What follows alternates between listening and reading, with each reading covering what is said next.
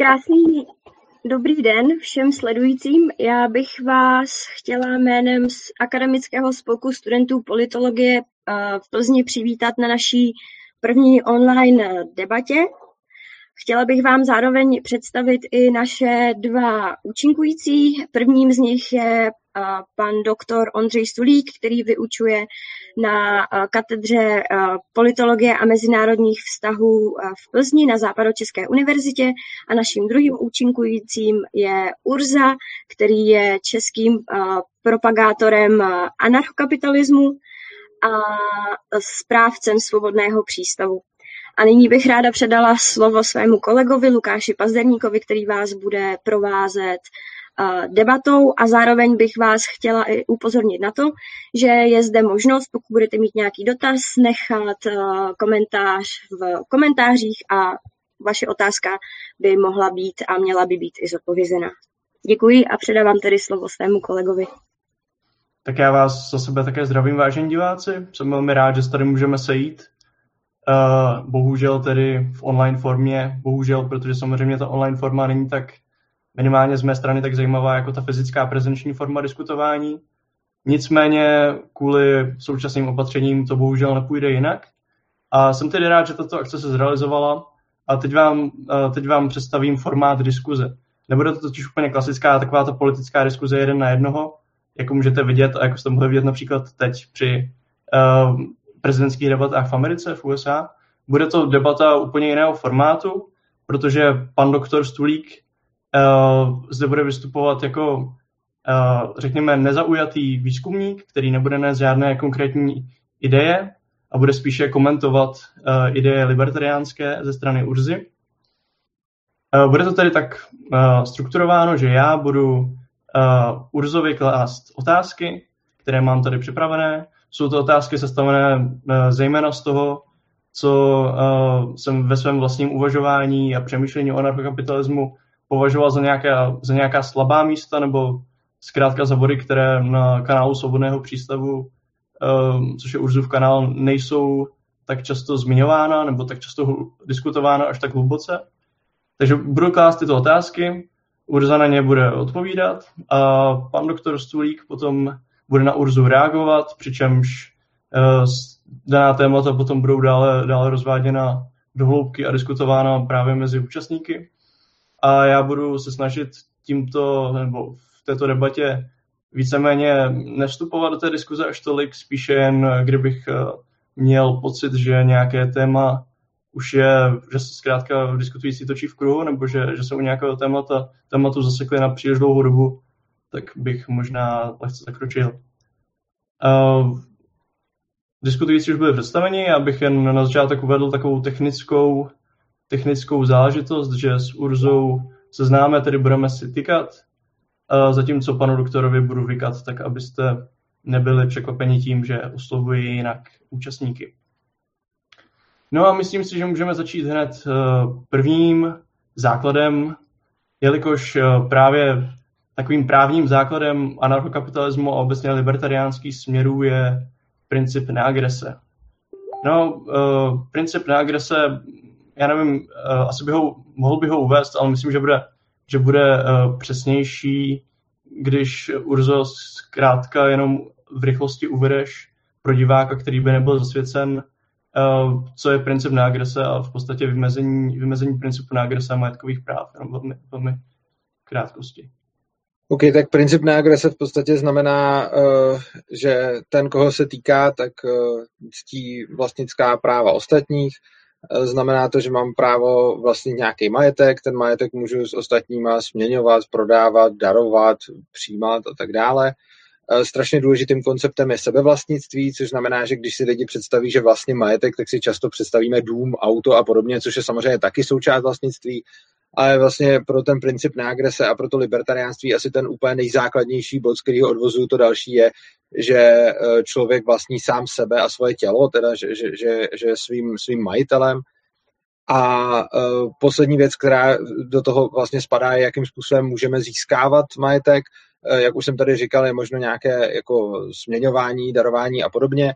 A potom, když něco vůbec nikomu nepatří, jo, když máme nějakou věc, která jako prostě není ničí, eh, tak si ji můžeme přivlastnit tím, že ji začneme používat.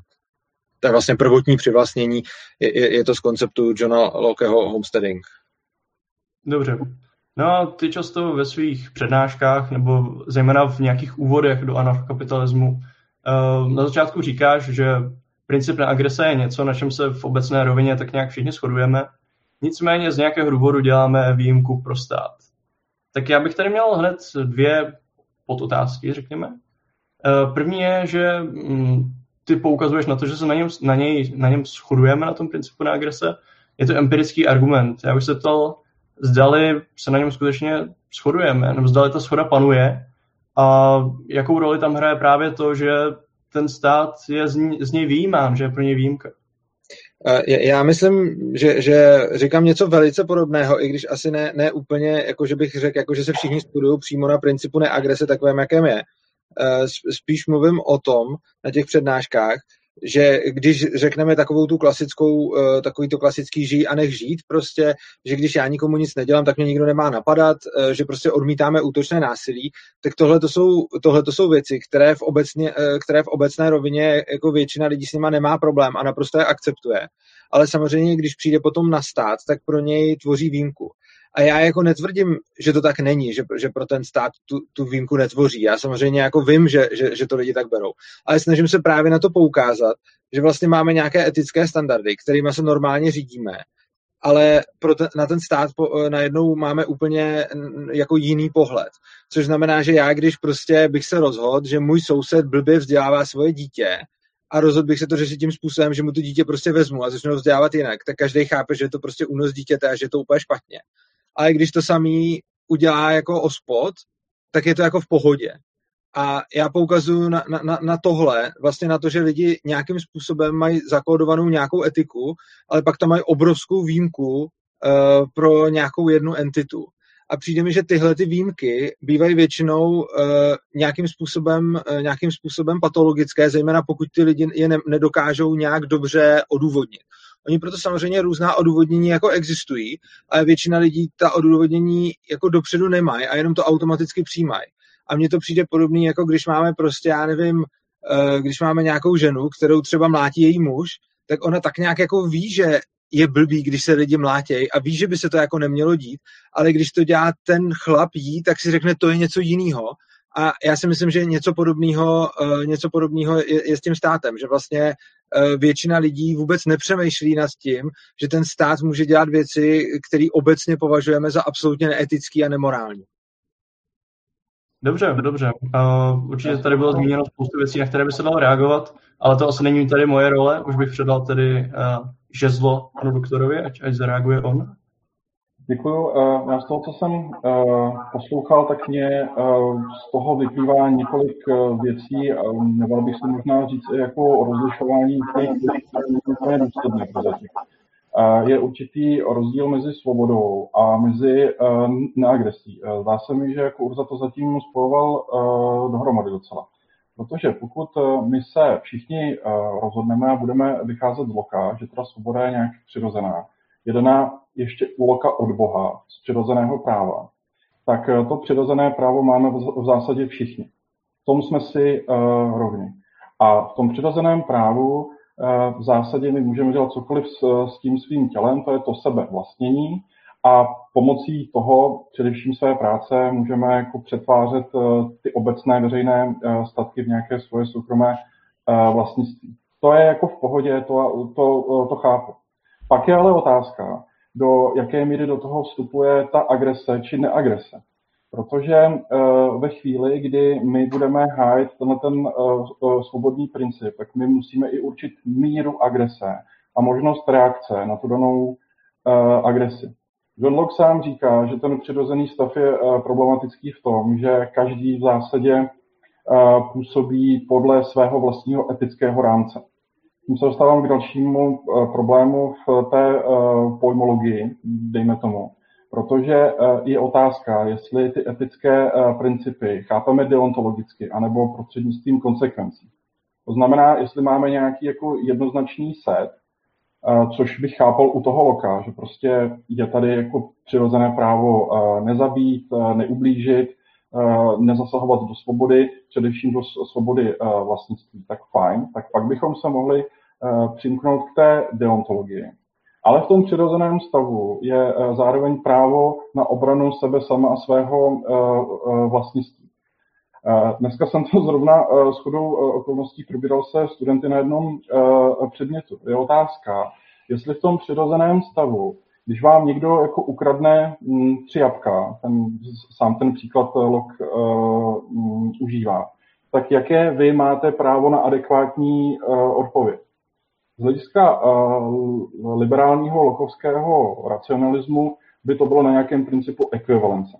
To znamená, já mám uh, etický standard v tom, že pokud proti mě někdo užije agresi, něco mě vezme, tak já můžu uh, zpátky žádat nějaký ekvivalent.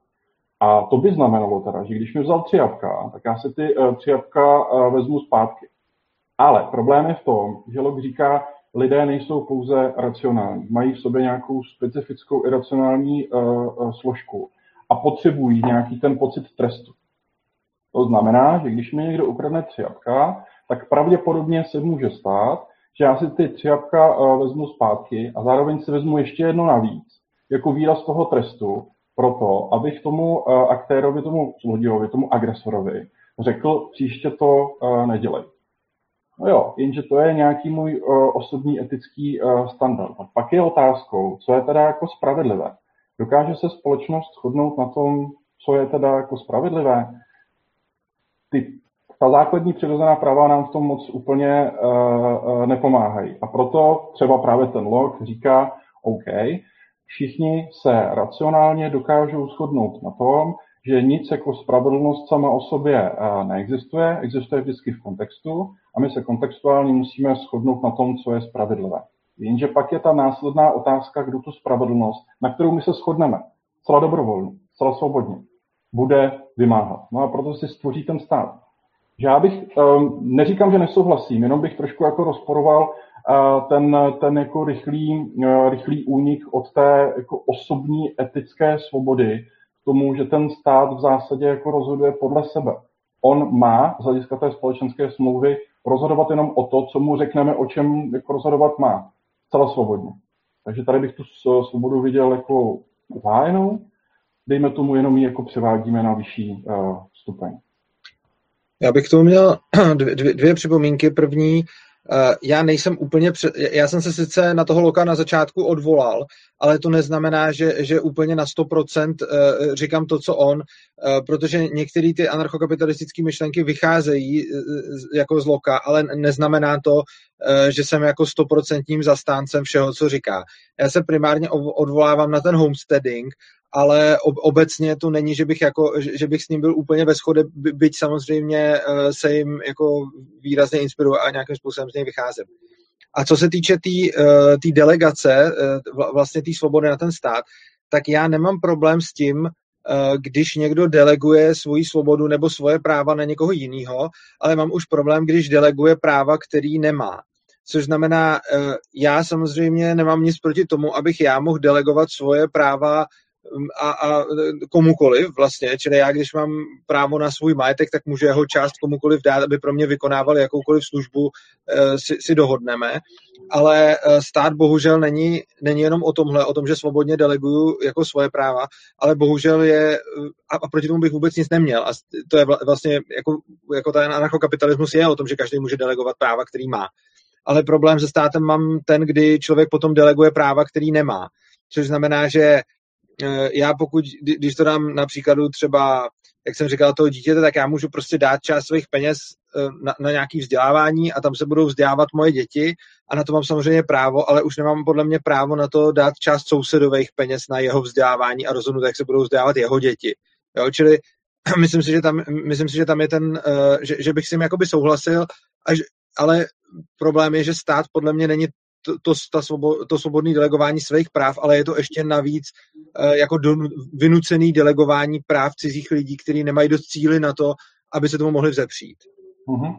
Chápu, já si myslím, že dost podobně to právě vnímá i ten LOK, protože ten říká, že ten stát má být skutečně minimální. A jediné, co může dělat, je právě hájit ta základní přirozená práva a vytvořit pro ně nějaké, nějaké právo pozitivní, které potom bude, bude hlídat. Jo, to, o čem jste mluvil, o tom, že nemám vlastně právo, respektive, že stát nemá jako další právo rozhodovat o dalších věcech, Určitě, na tom byste, byste se celkem shodli, protože um, on prostě tvrdí, že ten stát se nemá chovat jako racionální aktér, protože stát je prostě výtvor umělý a nemá svoje vlastní jako přemýšlení a nerozhoduje o tom, co by přesně jako ti lidé měli dělat. No, že on má být jenom, jenom nástroj, nikoli faktor a v zásadě proto by ani vlastně uh, ne, neměl vstupovat na trh. Ale tomu se určitě dostaneme za, za chvíličku ještě. Já bych do toho možná pánové co vstoupil, jelikož jsme se tady posunuli už opatro výš, než jsem původně zamýšlel. Já jsem totiž uh, původně chtěl klást vůbec otázky a ty otázky vlastně můžu položit teď, ono to nebude od věci. Uh, zdali vůbec existují nějaké obecně platné morální hodnoty, kterým se lze vztahovat v každé době a v rámci každého společenství, což je otázka, která je zejména v moderní filozofii, nebo tyto hodnoty jsou zejména v moderní filozofii, nevím jestli vysloveně negovány, ale Eh, nebývá jim většinou připuštěna jejich, jejich pravdivost, tak uh, předpokládám, Urzo, že tvůj pohled, tvůj pohled na to asi bude celkem známý, ale možná bude, uh, možná bude zajímavé to tady celkem aspoň částečně rozvést, například tvoji argumentaci pro tyto hodnoty a pro jejich existenci. No, já bych jako, tam, tam je potom, já, já jsem, že matematik a mám trošičku problém, že když se potom řekne jako každý, každý společenský v každé době, tak se k tomu musím trošičku Eh, trošičku vyhradit. Eh, já netvrdím, že ty mora, ta, ta morálka, kterou zastávám a ty etické pravidla, které vyznávám, eh, že přinášejí naprosto optimální řešení pro 100% všech situací, který, který mohou nastat. Jo. Tohle to netvrdím a myslím si, že, žádná, že, že žádný takový set pravidel prostě jako neexistuje. Což ale neznamená, Eh, že, že ta pravidla nejsou poplatná pro drtivou, jakože nejsou ideální, ale pořád mi přijdou lepší než všechny ostatní, který znám. Takže já, já nepřicházím s tím, eh, že by to bylo jako, že by to byla naprosto ideální morálka, která by se dala stáhnout úplně na 100% situací a nikdy by nešlo z toho dostat jako lepší výsledek. Ostatně mě se na jedné přednášce jako ptali třeba, jestli bych krát, kdybych mohl zachránit, já nevím, život svojí ženy. A moje odpověď je, že bych jako krát, čímž bych porušil, eh, čímž bych porušil ty, ty, ty, ty vlastně svoje vlastní etické zásady. Ale to neznamená, že ty etické zásady jsou jako špatný, když bych třeba někdy se podle nich neřídil, nebo když bych si uměl představit situace, ve kterých nedají úplně, ve kterých nedají úplně optimální výsledek. Rozhodně neznám žádný lepší set pravidel a ze všeho toho, co jsem ohledně toho nastudoval, je tohle to nejlepší, to nejlepší, co jsem objevil, ale rozhodně jsem asi dalek k tomu, abych to předestíral jako absolutní ideál všeho a všech dob, eh, protože jako čistě z nějakého vědecko-matematického hlediska já nemám jako důkaz pro to, že tohle je to, to nejlepší, spíš je to to nejlepší, co jsem zatím objevil. Jako. Mhm. Já bych možná k tomu jenom uh, doplnil, ono, uh, pravda jako taková neexistuje. Uh, v postmoderní době na to filozofové znovu jako přicházejí, ale je třeba možná připomenout, že jako první úplně s tím přišel první sociální filozof, což byl Sokrates. Jo. Tam prostě říkal, že jako definitivní pravda není.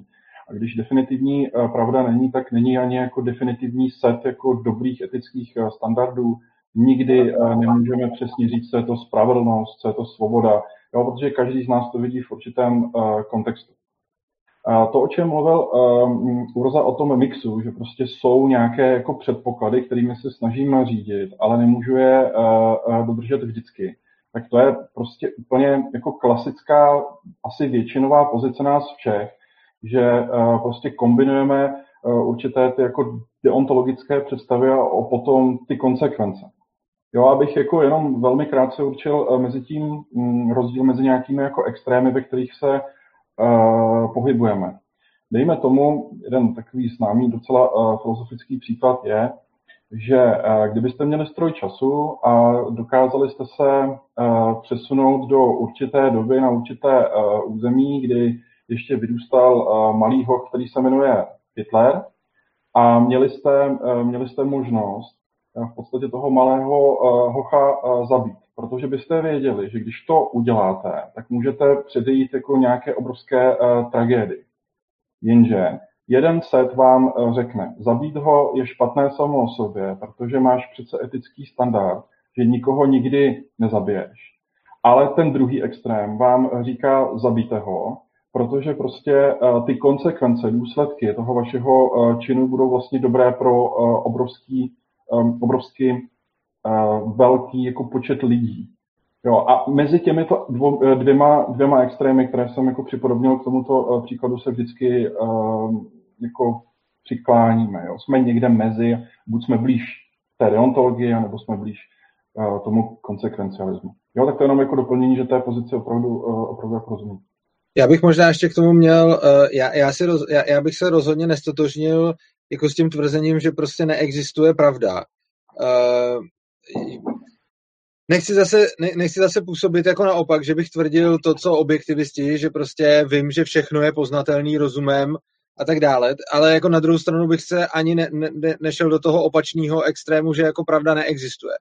Prostě zejména když vycházíme pak z nějakých jako konkrétních jako definovaných systémů, zejména nějakých matematických, logických modelů a podobně, tak v nich prostě pravda existuje.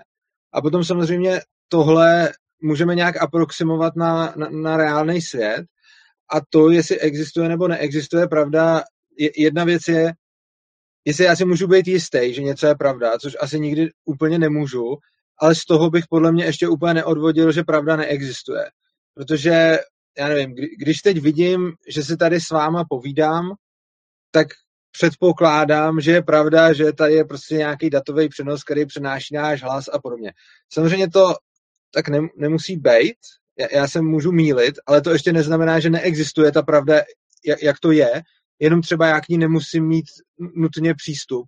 Ale eh, kdy, když se pak řekne, jako pravda neexistuje, tak eh, já, já to, to samozřejmě nijak nepodsouvám vám, je, jenom mi potom svitne taková červená kontrolka, že se dostáváme do takového toho bezbřehého moře relativismu, kdy vlastně se řekne, pravda neexistuje, takže všichni si můžeme říkat, co chceme a všechno je jako, jako stejný, což si nemyslím prostě.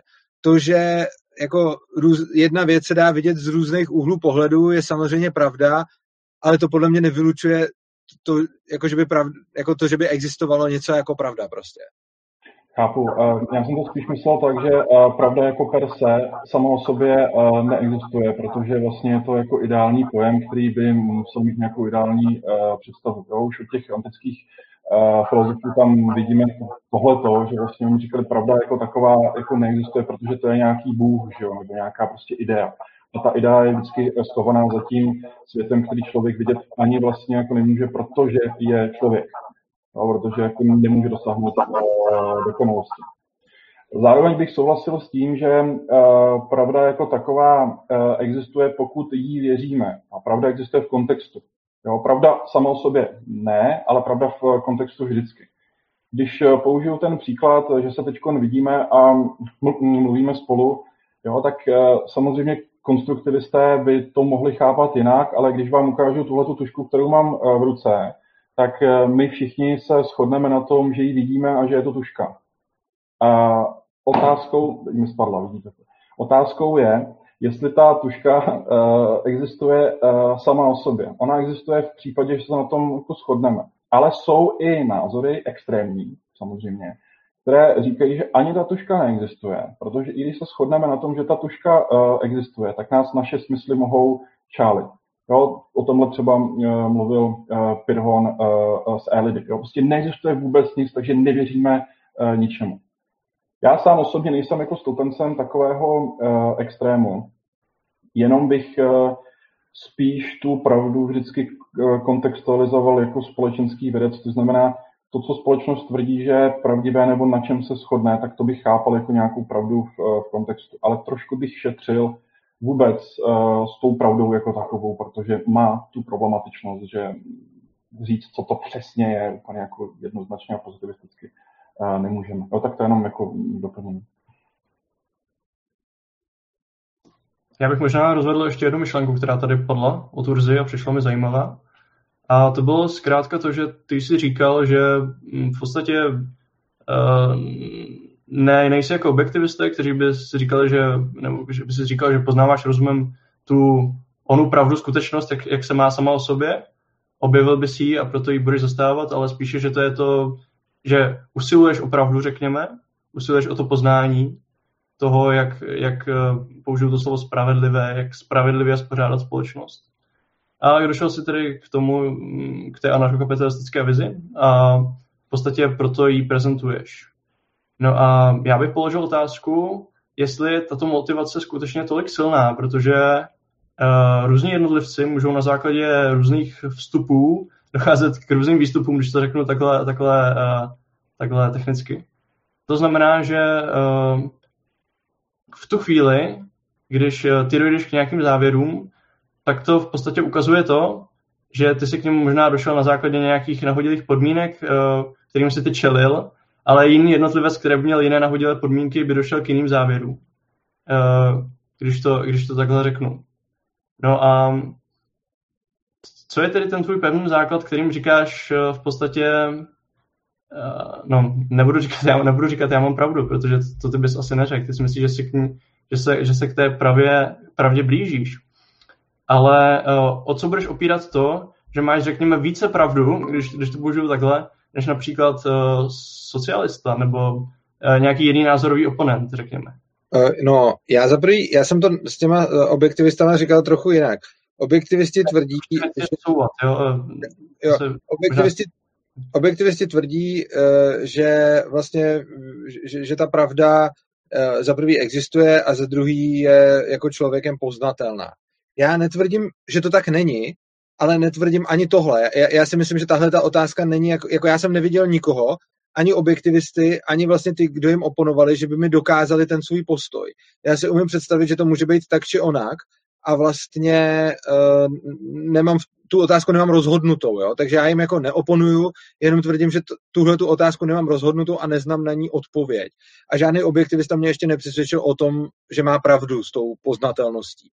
A co se týče toho, uh, toho co jsi tady říkal potom, jako mně tohle to právě přijde jako ta největší zábava, že jo? Prostě já jsem na základě nějakých vstupů došel k nějakým výstupům, protože jsem nějaký člověk a hrozně se mě jako baví se potkávat s těma jinýma lidma, kteří za v jiných podmínek uh, došli k jiným, k jiným výstupům, že?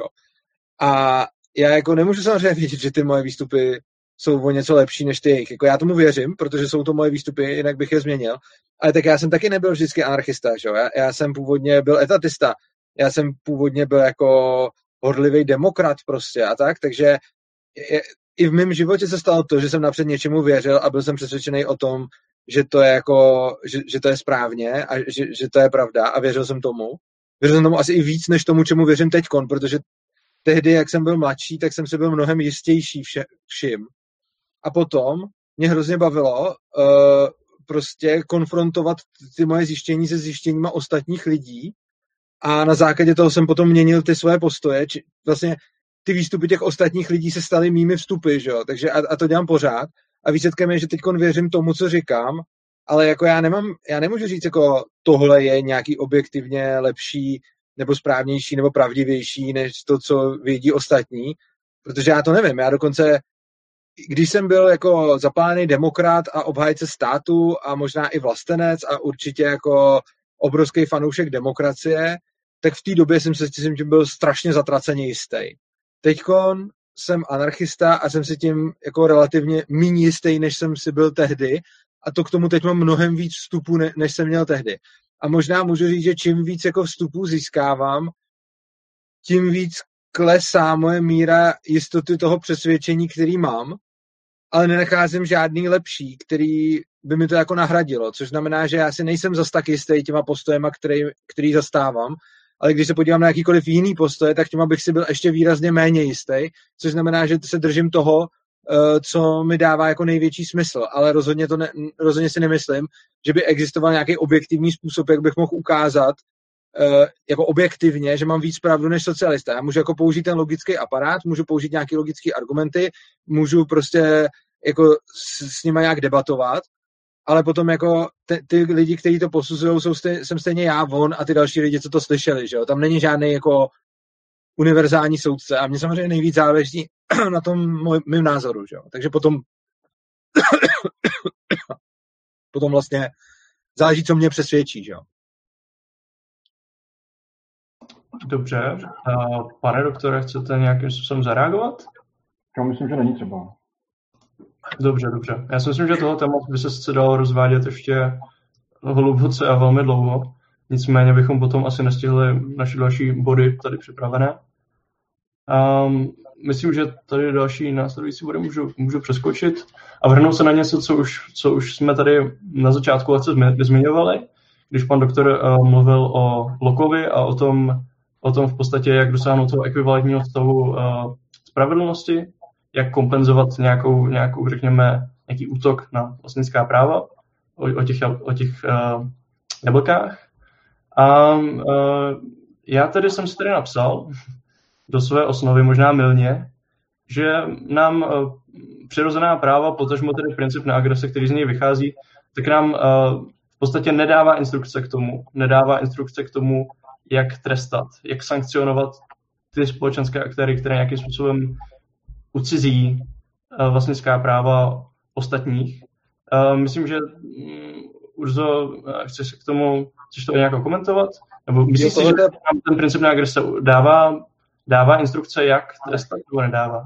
Ne, ne, ne, tohle je pravda. Princip neagrese sám o sobě, tak jak je, nedává instrukce k tomu, jakým způsobem trestat jeho poručení.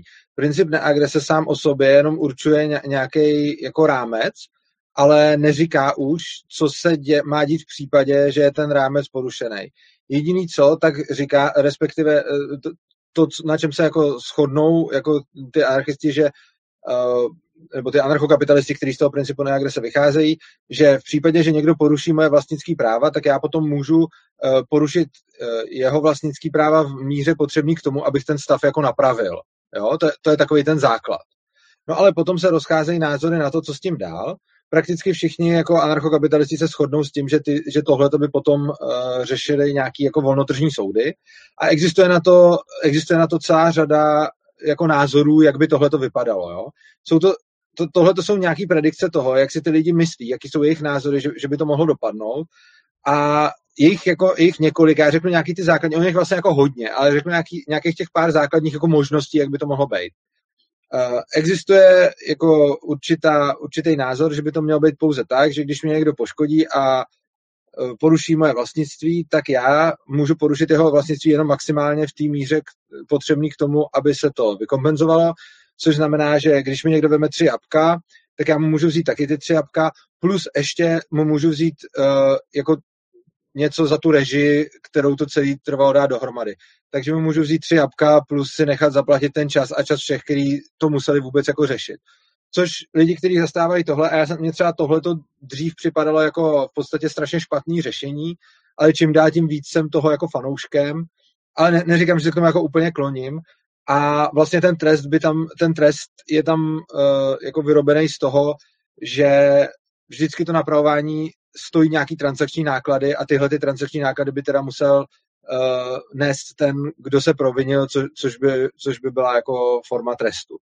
Potom existuje další názor a to je, že já si můžu vykompenzovat svoji škodu plus ještě porušit jeho vlastnictví v té stejné míře, v jaký poškodil on mě. Tohle to přijde mně trochu divný, ale je, je, to, je to taky docela zastávaný a je to, že prostě on mi tři jabka, tak já mu jich můžu vzít jako šest, jakože v součtu šest, jako ty svý tři a ještě jeho další tři prostě. Potom, uh, potom je další názor, ten je zase extrém z té úplně druhé strany než ten první a to je, že, já, že on porušil moje vlastnictví a tím mi vlastně vydaný jako na milost a já můžu po, porušit jeho vlastnictví jako v úplně libovolné míře což mě třeba přijde jako úplně špatně a z pochopitelných důvodů to ani nezastává tolik lidí a je to spíš jako, spíš jako okrajový, okrajový názor. A potom ještě další možnost je, že uh, někdo říká, že když někdo poruší moje vlastnictví, tak já můžu to jeho porušit ta, taky tak a udělat mu to samé, co udělal on mě, jako by pomsta. Já osobně ve výsledku se kloním ke kombinaci dvou těchto těch řešení a to, a tohle je čistě jako jenom můj názor, já jsem řekl tak nějak ty jako obecný, a já preferuji kombinaci dvou řešení, že když je někdo poškozený, tak si může vybrat. buď já dostan, buď mě vykompenzuje ten člověk tak, jak já potřebuju, anebo já mu můžu udělat uh, něco v tom rozsahu, jako udělal mě. Čili jako buď dostanu kompenzaci, nebo se pomstím. Já osobně bych vždycky volil kompenzaci, protože já osobně jsem člověk, který mu tam stá, jako nic neříká a přijde mi, že dělá víceméně jenom špatné věci, ale zase na druhou stranu, když jsem potom mluvil s nějakými lidmi, pro který to smysl dává, tak jako chápu tenhle ten postoj. Ale jako ne, nejsem v tom nějak vyhraněný, řekl jsem jenom nějaké jako možnosti, eh, které ty lidi, kteří se tím zabývají, jako zastávají, ale ten princip nějak, kde se sám o sobě, ne, jako v sobě tohleto, tohleto neřeší. Abych možná se jenom uh, zeptal, No, uh, jo, všechno to chápu, jasně. Uh, na druhou stranu si říkám, uh, ve chvíli, kdyby neexistoval stát a ne, neexistoval by ten arbitr, tak pak je otázkou, jak by se mohly vymáhat ty transakční, ty transakční náklady, protože ten aktér vám řekne, dobrý, vem si tři jabka zpátky, ale nic jiného ti nedám. Tak co potom? No, eh, ten, já, ne, já nejsem zastáncem uh, ničeho, kde by neexistoval vůbec žádný arbitr. Uh, já si myslím, že arbitři jsou třeba už z toho důvodu, že princip neagrese sám o sobě, stejně jako žádný jiný jako právní systém, já nevím, jestli můžu princip neagrese nazývat právním systémem a nějakým právním základem, tak neexistuje žádný právní systém, který by byl algoritmický. Což znamená, že oni potřebují nějaký arbitry k sobě. Vždycky to musí nakonec nějak ro- rozsuzovat prostě člověk. A já rozhodně nejsem zastáncem toho, že by neměl existovat žádný arbitr, jenom si myslím, že by to právo nemělo být eh, centrický a centralizovaný a nemělo, nemělo by mít prostě jako jednoho arbitra, který se pak bude nějak dál delegovat, ale myslím si, že by to právo mělo být policentrický, což ale neznamená absenci arbitrů. Ty arbitři jsou tam stále jako potřeba, akorát, že uh, tam není jedna entita, která má na to monopol ale je tam víc entit, který, eh, který prostě paralelně můžou fungovat na, na, na tom jednom území. Jasně. Uh, I kdyby existovalo těch uh, arbitrů víc, tak uh, pak je otázka, podle čeho budou uh, posuzovat. Dejme tomu, že ti dva lidé mezi sebou by měli nějakou smlouvu, ta smlouva by zněla, pokud ty mě jako ukradneš tři jabka, tak já po tobě budu chtít čtyři a všichni jsme s tím v pohodě. No a ve chvíli, kdy se to eh, stane, tak takhle potom se budou jako řídit a ten jako arbitr řekne ano, tohle je eh, spravedlivé, protože se, jste se vy dva sami eh, rozhodli, že to takhle budete vnímat jako spravedlivé. Jenže pak je otázka, jak, jak se určí nějaká spravedlnost obecná v případech, kdy neexistuje žádná smlouva, anebo ta smlouva je nevys, nevyslovená nebo nejasná, natolik, že zase se dostaneme jako lokovsky uh, do té fáze, že my úplně nevíme, co je ten jako spravedlivý trest, respektive ta spravedlivá jako ekvivalence. Tak jak třeba tohle řešit? Eh, tam je eh, vždycky je potřeba nakonec najít nějakého arbitra, eh, nějakého arbitra, který to rozsoudí a je samozřejmě velký problém v případě, že ty dvě strany spolu třeba nemají žádnou smlouvu a nespolupracují. Když už smlouvu mají, tak v té smlouvě může být i rovnou zakotvený ten arbitr, to není problém. A když někdo ukradne tři jabka někomu, kdo s ním vůbec nebyl nějak smluvně, jako, kdo s ním nebyl nějak smluvně svázaný, tak potom je třeba to nějak řešit. A tady uh, přichází jako přichází do toho modelu něco, čemu já říkám třeba bezpečnostní agentury nebo prostě další subjekty, které nejsou um, jako arbitři, ale jsou to vymahatele potom, potom těch rozhodnutí. A jde o to, že já, když se potom jako jednotlivec obrátím na, na někoho takovýhleho, kdo, kdo to má za mě vymoct, protože já prostě někdo mi vzal třijavka, tak já se jako obrátím a řeknu, tady prostě mám škodu, běžte, běžte to vypátrat a zjistit. No a e, tyhle, ty, e, tyhle ty subjekty, které se můžou prostě živit tím, že nabízejí svoje služby e, vymáhání práva, tak tyhle subjekty samozřejmě občas narazí na jiný subjekty, který, s kterými budou ve sporu stejného typu.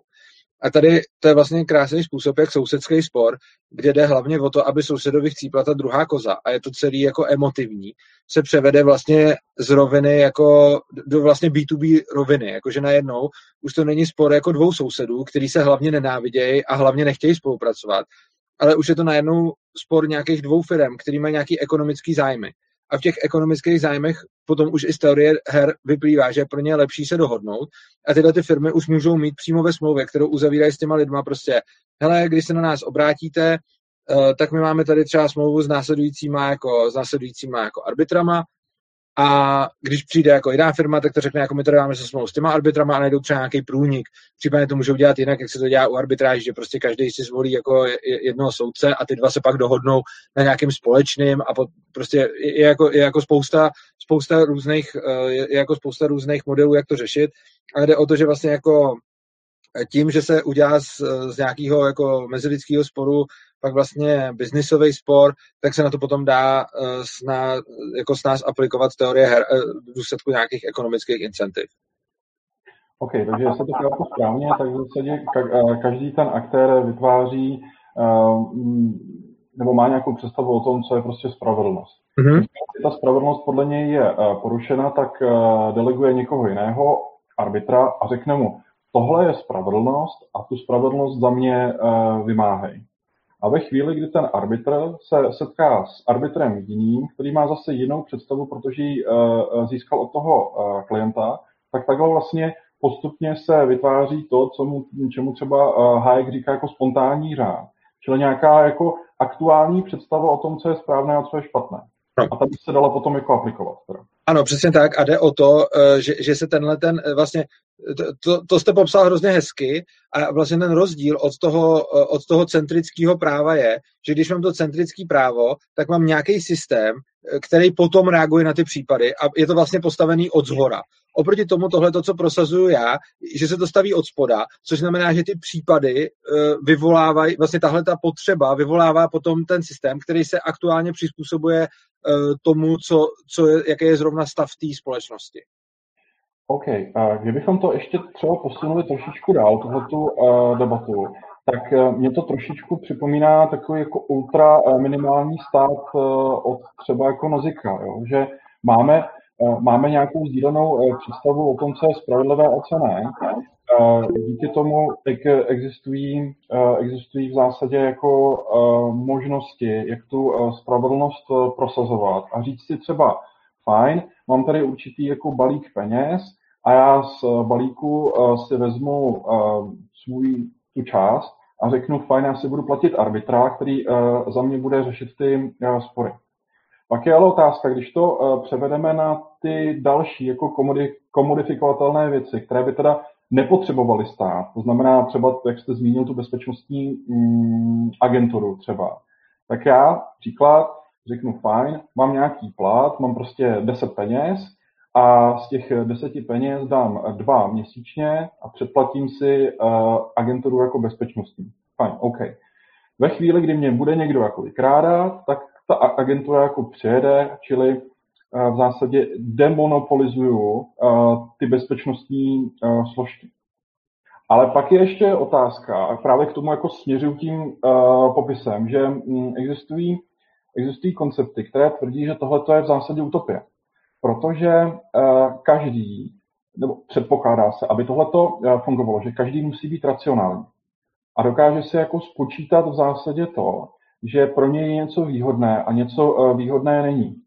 Na druhou stranu může se stát, že třeba někdo si spočte racionálně, že bude dávat nula peněz na uh, bezpečnost a pak, když budou uh, vykrádat, tak potom jako přijde vlastně, vlastně o všechno. Tím se dostávám jako úplně asi k tomu základu, což je výklad jako racionality. Jestli, jestli co jako věříte, a teď trošku přebírám, omlouvám se, kolego, možná iniciativu i v otázkách. Jestli prostě věříte v to, že něco jako racionalita jako taková je vůbec jako možná. Jo, eh, já bych napřed eh, jenom se distancoval od toho nouzika, eh, kterýho, kterýho jste tam zmiňoval. Mhm. Byť je to zastánce jakoby minimálního státu, tak já v podstatě strašně moc nesouhlasím v podstatě s drtivou většinou jeho argumentů a, a celkově jeho dílem.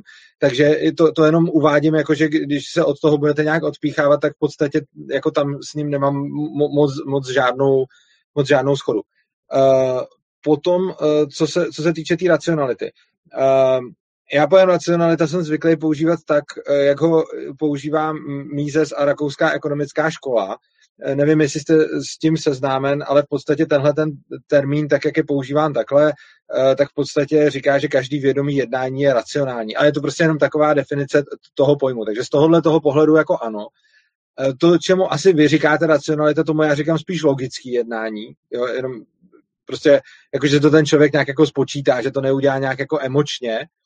A samozřejmě počítám s tím, že některý lidi tak jednají více a některý lidi tak jednají méně, některý tak nejednají skoro nikdy, některý tak jednají skoro pořád. Prostě je to, je, je to samozřejmě, má, má to samozřejmě obrovský rozptyl, ale nemyslím si, že tenhle ten koncept, který jsem představil, eh, by vyžadoval eh, tohleto logický, nebo jak vy říkáte, racionální jednání od všech aktérů. Eh, od všech aktérů by to vyžadoval pouze, v, on by to nevyžadoval nikdy, ale dobrý výsledky by to dávalo pouze v případě, že by to nebylo možné delegovat. Ten systém ale počítá s tím, že ekonomické subjekty jako firmy se chovají typicky mnohem racionálněji než jedinci Eh, protože, protože, jsou k tomu, eh, protože jsou k tomu jako nuceni ekonomickou realitou a ty, kteří se nechovají racionálně nebo logicky, eh, tak potom krachujou. A to, s čím já počítám, je, že třeba drtivá většina lidí se ve svých sporech nebude chovat, nebude chovat jako moc logicky a nebude si to moc rozmýšlet. Jenomže zároveň tam potom budou ti, kdo tyhle ty spory budou řešit a budou nabízet svoje služby a ti už se budou chovat mnohem víc logicky což znamená, že ten předpoklad vlastně je oslabený, ne, že by každý člověk v té společnosti musel mít ten logický rámec uvažování nad řešením svých sporů, ale že vlastně by to byla dělba práce jako všechno ostatní a úplně stejně jako ne každý umí prostě upéct chleba a ne každý umí uh, jako já nevím, třeba postavit barák, tak úplně ne každý tak umí logicky vyřešit spor, ale když potom budou lidi, kteří se budou specializovat na řešení sporů, tak, tak přesně ty, kteří v tom budou nejlepší, budou ty, kteří to budou dělat jako nejvíc logicky, lomeno racionálně. A tím pádem potom uh, věřím tomu, že by to mohlo fungovat právě kvůli, uh, skrze, tu, uh, skrze to delegování toho problému na, na ty, kdo se tím specializují. A tam si myslím, že už není až tak špatný předpoklad, předpokládat nějakou míru logického, jako nějakou spíš vyšší míru logického jednání u těch, kdo se na to specializují, protože ti ostatní, kdo se tak chovat nebudou, spíš zkrachujou. Chápu. Uh, ohledně té racionality, já jsem právě použil ten uh, libertariánský koncept um, rakouské školy. Já ho znám, dokonce jsem uh, napsal jednu, uh, jednu knihu, která se věnuje ale spíš jako uh, pojetí vědy a interpretace racionality od Popra, který byl ale velmi jako inspirován um, Hayekem. A mně právě připadalo, tak jak jsem to jako četl, že uh, ta racionalita u těch, uh, u těch rakušáků v úzovkách, tak uh, je právě jako dost podobná té prosté logice. A že oni moc jako ne, ne, jakoby nerozlišují tu racionalitu a třeba rozumnost. Často mezi tím jako mezi tím ne tápou, ale používají to ekvivalentně. Přitom třeba, když se podíváme na egalitárního liberála Rose, tak ten jako mezi tím dost eh, vehementně rozlišuje. Říká, racionalita je možnost nějakého kalkulu, že eh, dokážu pomocí eh, počítku a jejich jako logické systematizace si říct, co je pro mě výhodné a co ne. A díky tomu já si dokážu určit své vlastní priority a podle nich se řídit, protože jako mm, jednotlivec jsem jako egoistický a chci uspokojit svoje zájmy. Jo, a ten prostor pro to je potom na trhu.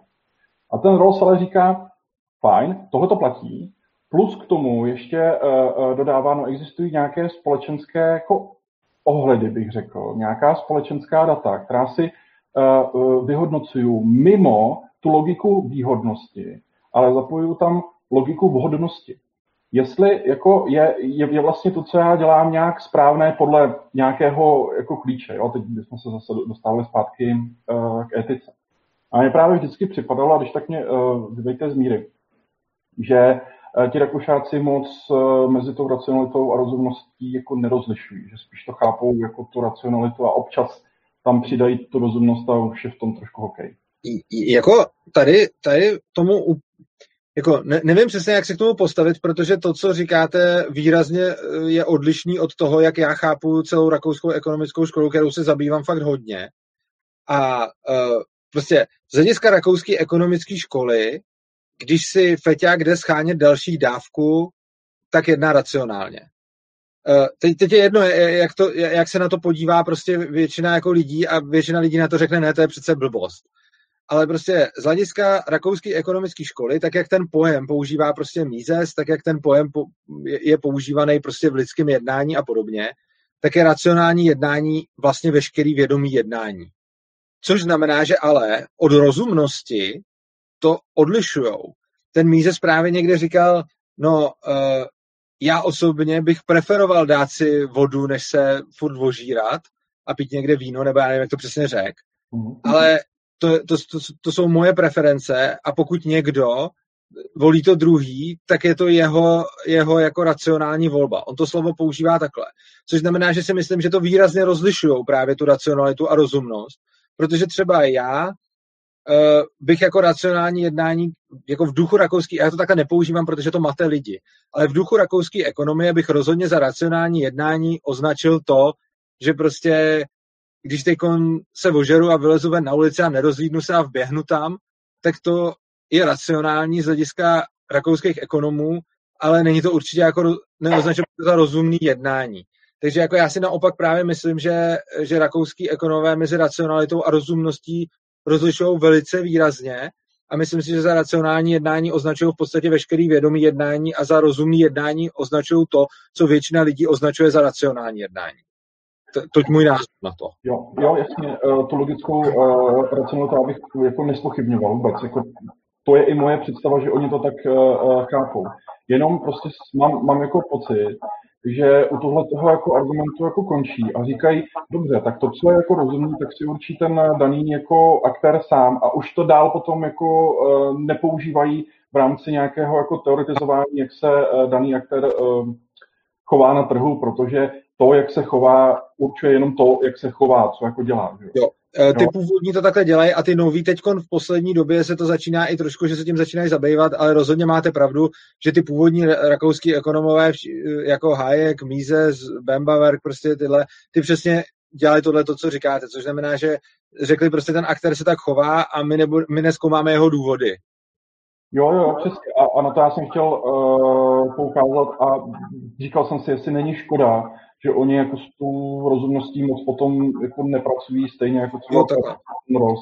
Jo, tak jo, v podstatě jako ve shodě v interpretaci. Jo, tím pak pracují třeba behavioristé a podobně, jako, ale, ale přesně jako rakouská ekonomie se tomuhle prakticky nevěnuje. Ano, ano. Mhm. Tak já bych si za slovo. Máme tady uh, dva dotazy od diváků, uh, ke kterým ale bych se dostal, bych se dostal za, za chviličku jelikož uh, bych přímo chtěl zareagovat na jednu, na jednu věc, která, která tady padla. A to bylo právě, což jste, pane doktore, tak nějak zmínil, uh, ten vztah té racionality a potom morálnosti těch činů. Jelikož uh, pokud tedy mm, bereme ten Misesův postulát, že člověk je jednající bytost a že svým jednáním, racionálním jednáním, což teda v, v Misesovém případě jednání rovná se racionální jednání, to racionální je tam v podstatě navíc, uh, tak uh, maximalizuje nebo optimalizuje svůj užitek. Tak ale jistě v tom případě můžeme, je to, nějaký metodologický nástroj, řekněme, který můžeme zanalizovat lidské jednání. A potom ale můžeme říct, že člověk, který je vrah a jde, jde zabíjet lidi, tak jistě taky maximalizuje svůj užitek, ale ten sám fakt, že maximalizuje svůj užitek, nám rozhodně nic neříká o tom, zdali je to jeho jednání odsouzení hodné, nebo zdali je pořád. A já bych eh, chtěl možná navázat právě tím, že my můžeme tak nějak postupovat, tedy nechme lidi jednat, ať maximalizují svůj užitek každý svého štěstí strujce, ale musíme někde nastavit hranice, jak to jednání omezit tak, aby nedošlo k nějakým kolizím. Což právě v případě anarchokapitalismu jsou tedy tam majetková práva nebo i dalších libertariánských směrů. No, já bych chtěl položit otázku, proč položit ty hranice pouze u těch majetkových práv a neposunout to ještě někam dál. Já tady mám například uh, jeden z příkladů, je, že nějaká tradiční křesťanská morálka nám například dává nejenom práva, jako máme, například katolické učení operuje s majetkovými právy taky, ale říká nám například, že máme povinnost nasvítit horovějící například, pomoc bližním a tak dále, což uh, akcentuje jako morální povinnosti. Teď asi nebudeme řešit to, že to, je, že to vychází z víry v Boha, což uh, asi není úplně filozoficky pevný základ, ale to teď uh, v podstatě není důležité pro naší diskuzi asi. Což bych položil tu otázku, zdali uh, je legitimní zastavit se pouze u, uh, řekněme, nechat lidi jednat a, ať ctí majetková práva jeden druhého, nebo zdali mají i nějakou povinnost, jako například nám říká to katolické učení, že, že máme nasytit, nasytit hladovějící. A proč, uh, jestli, by, jestli by tato povinnost měla být nějakým způsobem vymáhána, nebo jestli by měla být nechána pouze na lidské iniciativě. To jsou tak nějak otázky, které tady, které tady teď uh, rozhozují do éteru a myslím, že na ně můžou diskutující zareagovat. A já jsem mezi tím asi tak nějak uh, prošel ty dotazy od diváků a zkusím to nějak tady začlenit. Chcete reagovat, pane doktore? Začněte asi jako první, prosím. OK. No, uh, já, si, já si myslím, že já věřím ve spoustu morálních jako v úzovkách povinností, který mám a jednám podle nich. A já jako věřím tomu, že jako silnější má nějakou, řekněme, povinnost, zodpovědnost uh, starat se o ty slabší a když jsem nějakým způsobem, jako věřím tomu, nebo životně jsem se dostal k tomu, že tam, kde mám nějakou jako v úzovkách moc, a tím nemyslím teď jako politickou nad někým, ale prostě třeba informační, nebo něco vím, nebo tak, tak se cítím nějakým způsobem zodpovědný uh, za, její, za její využití. Já jsem se dřív snažil tohle to popírat a zavírat před tím oči a říkal jsem si prostě jako, že se to neděje, ale když jsem potom zjistil, že, že v některých případech, když to prostě vyignoruju, tak to nějak dopadne, tak je to o převzetí určitý zodpovědnosti a věřím tomu, že jako člověk, který je, který prostě, já nevím, se má dobře a je schopný vygenerovat dostatek, já nevím, majetku, hojnosti a já nevím čeho všeho, tak eh, cítím určitou, já nevím, cítím určitou zodpovědnost uh, pomáhat lidem, kteří třeba na tom, na tom nejsou, nejsou takhle dobře. Na druhou stranu si myslím, že a, a myslím si, že by bylo fajn, kdyby to takhle lidi dělali. Ale co si rozhodně myslím je, že nikdo nemá jako právo nutit, jako trestat ostatní, co takhle nejednají, jo. Čili já vůbec jako nemám problém, já vůbec nemám problém s tezí, jako silnější by měli chránit slabší a bohatší by měli být solidární s chudejma a tak dále. Já, já, to, já to všechno jako v osobním životě ctím a jsem o tom docela přesvědčený. Ale problém se státem a vůbec se zákonama a, a, a z toho, když se z toho začne dělat jako taková ta povinnost vynucovatelná je, že já, já jsem hluboce přesvědčený o tom, že nikdo nemá právo potom násilím nutit někoho, aby se takhle choval, když se tak chovat nechce. Což znamená, že za mě určitě existují další morální povinnosti nad rámec NAPu, jako NAPu principu neagrese, prostě, takže princip neagrese je nějaký ten úplně holej základ. A jde dělat spousta věcí, které jsou v souladu s NAPem, ale zároveň jsou to pěkný svinstva prostě, jo. Já když půjdu po ulici a uvidím tam prostě starou babičku ležet na chodníku, umírat pomalu, tak já v souladu s NAPem prostě můžu, jako s principem neagrese, můžu překročit a jít dál. A neporušil jsem vůči ní princip neagrese. Ale jako je, je to, je to dost sviňárna prostě to takhle udělat. A já věřím tomu, že, že na světě je víc, než jenom tenhle ten rámec, než, víc než jenom princip neagrese ale zároveň si myslím, že pokud někdo není dostatečně silný nebo si k tomu ještě nedošel, nebo je na své cestě životem někde, kde ještě sám nepřišel na to, že je třeba fajn dělat věci pro druhý, tak nikdo nemá právo vůči němu iniciovat agresi a donutit ho k tomu, protože tím se podle mě potom ten svět stane ještě horším místem. Prostě pokud já chci pomáhat lidem z toho, co mám, tak to nějak dělám do nějaký míry. A pokud někdo přijde a myslí si, že bych tu míru měl zvýšit a začne mě k tomu jako násilím nutit a vyhrožovat mi, tak ze mě neudělá lepšího člověka, tak nějak náštve prostě a znechutí mi to. A úplně stejně, pokud někdo se jenom stará o sebe prostě a chce mít co nejvíc majetku a prostě úplně kašlat na ostatní a klidně překročí tu babičku jako na ulici, tak jako já tím, že ho půjdu jako zmátit a že mu půjdu vyhrožovat a že mu půjdu odebírat jeho majetek a někam ho předozdělovat, tak si myslím, že, že na tohle to nemám právo, protože ten člověk je ve svém životě zatím v nějaké fázi, kde třeba ještě nedošel k tomu, k čemu došli ty lidi, kteří třeba jsou solidárnější nebo jsou citnější a podobně. Aha, a ono, e, tohleto, co jste říkal, hodně e, souvisí s takovou tou jako představou, e, proč bychom vlastně měli jako odezdávat daně státu. Jo, protože to, že dáme daně státu, tak někteří z libertariánů jako chápou v zásadě jako krádež, Rothbard dokonce jako akt agrese. Jo. Já taky. Jo, jo. Mhm. No a právě uh, potom je uh, ten úzus na tom, že když někdo chce někomu pomoct, tak proč by to měl dělat uh, stylem, že mu to někdo jako přikáže? Tím mu jako v zásadě on sám říká, co je správné a co je špatné. Jenže pokud ta uh, svoboda má být dodržena a být maximalizovaná, tak by si na to každý ten člověk měl přijít sám. No. Takže, ano, ten... jo, tak to, to, to, se takhle, to se takhle na, na tom se shodnu. No. Jo, to jako není můj jakoby, názor uh, nutně, jenom jako, že takhle to já chápu právě třeba od toho, od toho Rothbarda. Já se jako s ním se, s ním se v tomhle schodu, jako s Rothbardem se schodu 98% třeba a na tomhle zrovna zcela. Jo. Mhm. Já si myslím, že tím můžeme celkem efektivně navázat na jeden z diváckých dotazů, který je celkem složitý a radši si ho ani nebudu troufat parafrázovat, a jenom ho přečtu. Chci se tedy zeptat pana Urzy, do jaké míry souhlasí s praxeologií a a priorním praxeologickým postupem, který konec konců stojí uh, za konstrukcí etické teorie anarchokapitalismu od Mario Rothbarda. Uh, má k němu nějaké zásadní výtky nebo vlastní úpravy, například v otázce ontologické, již soucí podstaty a teologické účelné racionality úpravy. A pak je tady ještě další příklad, já nevím, jestli možná to rozdělíme, nebo mám ještě, možná už ten příklad. Například v otázce ontologické, počkat, ne, Já myslím, že to asi necháme takhle. Tam je už moc, moc pojmu a zbytečně bychom se do toho zamotávali.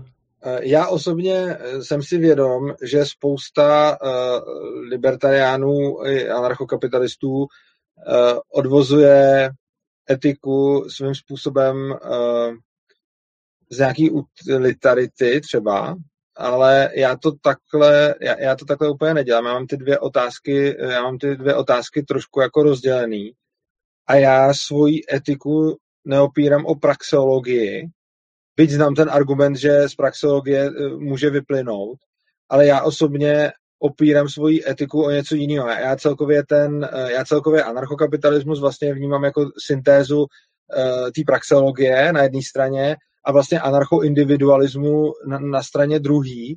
A vnímám tu ekonomickou část, která je normativní a nikoli hodnotová.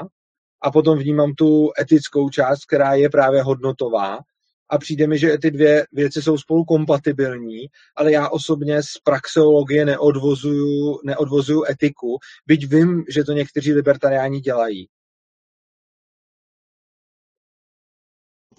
Dobře, já myslím, že vyčerpávající odpověď a můžeme rovnou uh, dát další ještě jeden tady divácký dotaz, který je, uh, řekl bych, velmi jednoduchý a bude velmi rychle. A to je s uh, nějakou preventivní ochranou vlastnických práv. Já jsem neslyšel teď, pardon. Preventivní ochrana vlastnických práv, když ještě, ne, když ještě agrese nebyla iniciována, ale máme nějakou, nějaké podezření, že bude iniciována. No, tak tam samozřejmě, tam to potom závisí, to je přesně ten, eh, to je přesně ten případ, jak jsem říkal už před nějakou dobou eh, v tomhle rozhovoru, že neexistuje žádná právní norma, která by dokázala být algoritmická sama o sobě a nepotřebovala už žádného arbitra. Etik, prostě právní, ne, svět je příliš komplexní na to, aby jsme dokázali napsat algoritmický pravidla, z kterých bude potom vyplývat dobře a špatně bez toho, aby tam seděl někdo, kdo to bude vykládat. Což znamená, že já se můžu bránit jako v sebeobraně, což znamená, když na mě někdo prostě uh, běží s nožem a řve, já tě zabiju, a já vytáhnu pistoli a zastřelím ho, tak jsem se bránil, i když on ke mně ještě nestihl jako doběhnout. Uh, samozřejmě je nějaká šedá zóna mezi tím, kdy už je, je to útok a kdy to ještě útok není. A navíc to celý závisí na kontextu. Prostě, když na mě člověk míří pistolí, tak to a, a říká, já tě zabiju, tak to je útok už. Ale pokud se to děje to samý v rámci divadelní hry, v rámci jeho role, tak úplně to samý není útok. Takže závisí to na kontextu. Nejde to poznat jenom z toho, co se, co se přesně děje. To s tou divadelní hru jsem řekl jako extrémní příklad, ale prostě ono takových věcí samozřejmě bude hodně, že? protože potom spousta, spousta jako věcí v nějakém kontextu a v nějakém to může být jako zjevně z legrace a spousta věcí v nějakém kontextu může být zjevně míněna vážně. Jo? Takže prostě, eh, kdy, když se dva lidi řeknou, ty já tě zabiju, tak to asi není výhruška, ale pokud jako přijde nějaký mafián a řekne to samý třeba jiným tónem, tak už to může být výhruška. A to znamená, že teda v momentě, kdy někdo mi vyhrožuje, anebo už jde útočit na moje, na, na moje vlastnictví, tak já se samozřejmě můžu bránit. A můžu se bránit ne až jako po té, co to fyzicky vykoná. Já už se můžu bránit i předtím, než to vykoná. Už té výhrušce se můžu bránit. Ale samozřejmě potom posouzení toho, jestli ta výhruška byla míněna vážně nebo nebyla, už je potom na nějakém tom arbitrovi a samozřejmě tam existuje šedá zóna. Nicméně k tomu bych jenom dodal, že spousta lidí právě v tom principu neagrese vyčítá tu šedou zónu, jo? že mě dovede do nějaký jako argumentační pozice, ve které musím říct, že je tam šedá zóna a mi řeknou, aha, tak to, to prostě nefunguje. A já k tomu jenom chci dodat, že v každém, jakože v každé právní normě je tahle ta šedá zóna. Prostě nejde udělat žádná právní norma, která by tuhle tu šedou zónu neměla a v tomhle tom jako princip neagrese není o nic jiný. Abych tomu jenom um, dodal, že právě um, tato jako kontextuální schoda uh, na tom, že budeme něco chápat už jako um, agresi a něco jako ne, tak právě hodně uh, závisí na tom jako spontánním uh, řádu z dola. To je nějaká ta jako aktuální uh, představa, která se jako neustále mění. Vlastně, ano, tak. Tak. Ono, ono, tak, ono to bude hrozně moc záviset, jako, ono to bude hrozně moc záviset na kontextu. Prostě, když jenom vezmeme jako hozenou rukavici, tak to v nějaký době a v nějakém čase znamenala výzva k souboji a teď to neznamená nic. Jako. Mhm.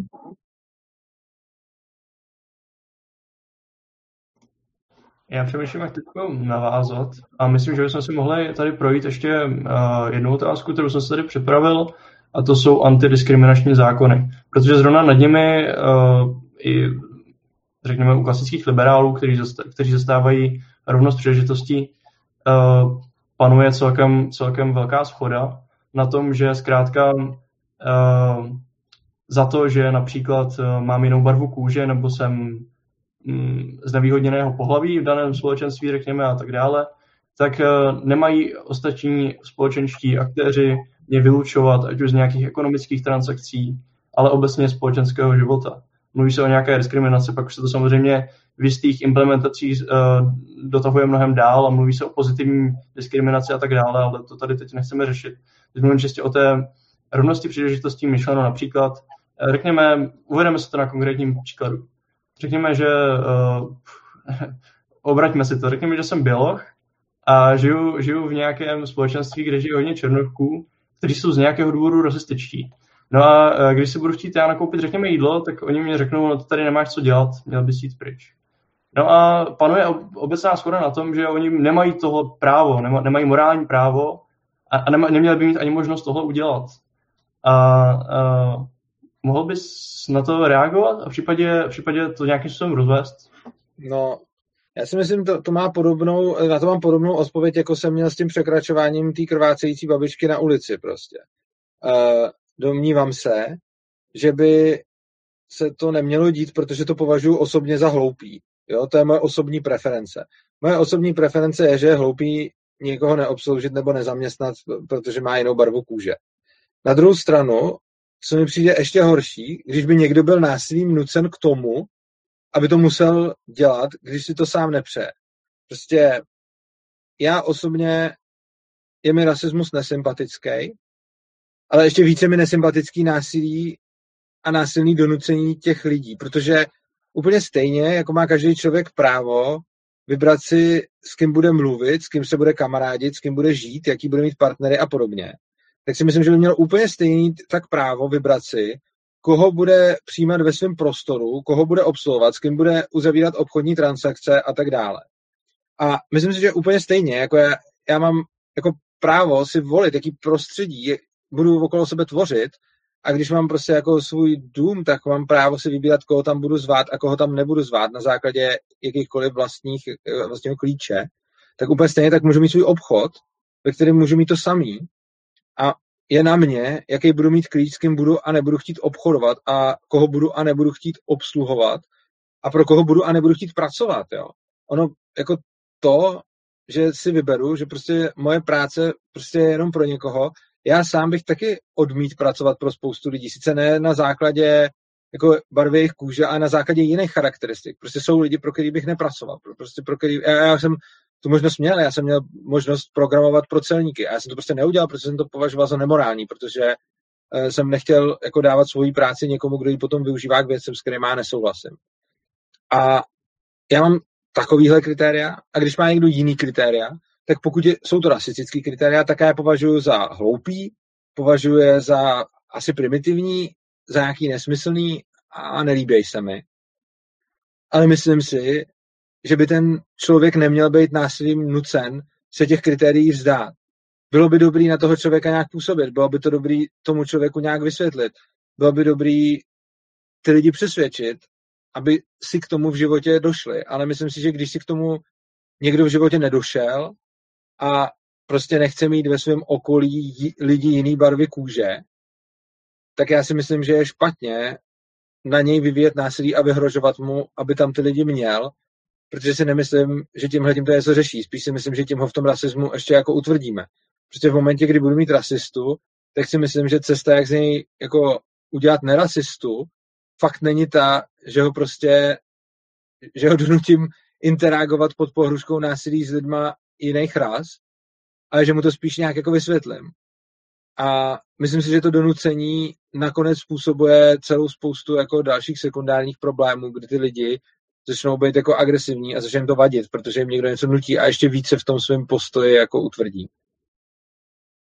Já si myslím, že to souvisí uh, tyhle, ty, uh, tyhle ty jako debaty o identitě, o tom, co je vlastně jako ještě jako přijatelné a co ne. Především uh, s tím, s tím kontextem, který je vytvářen a jaké identity jsou chápané jako ohrožené.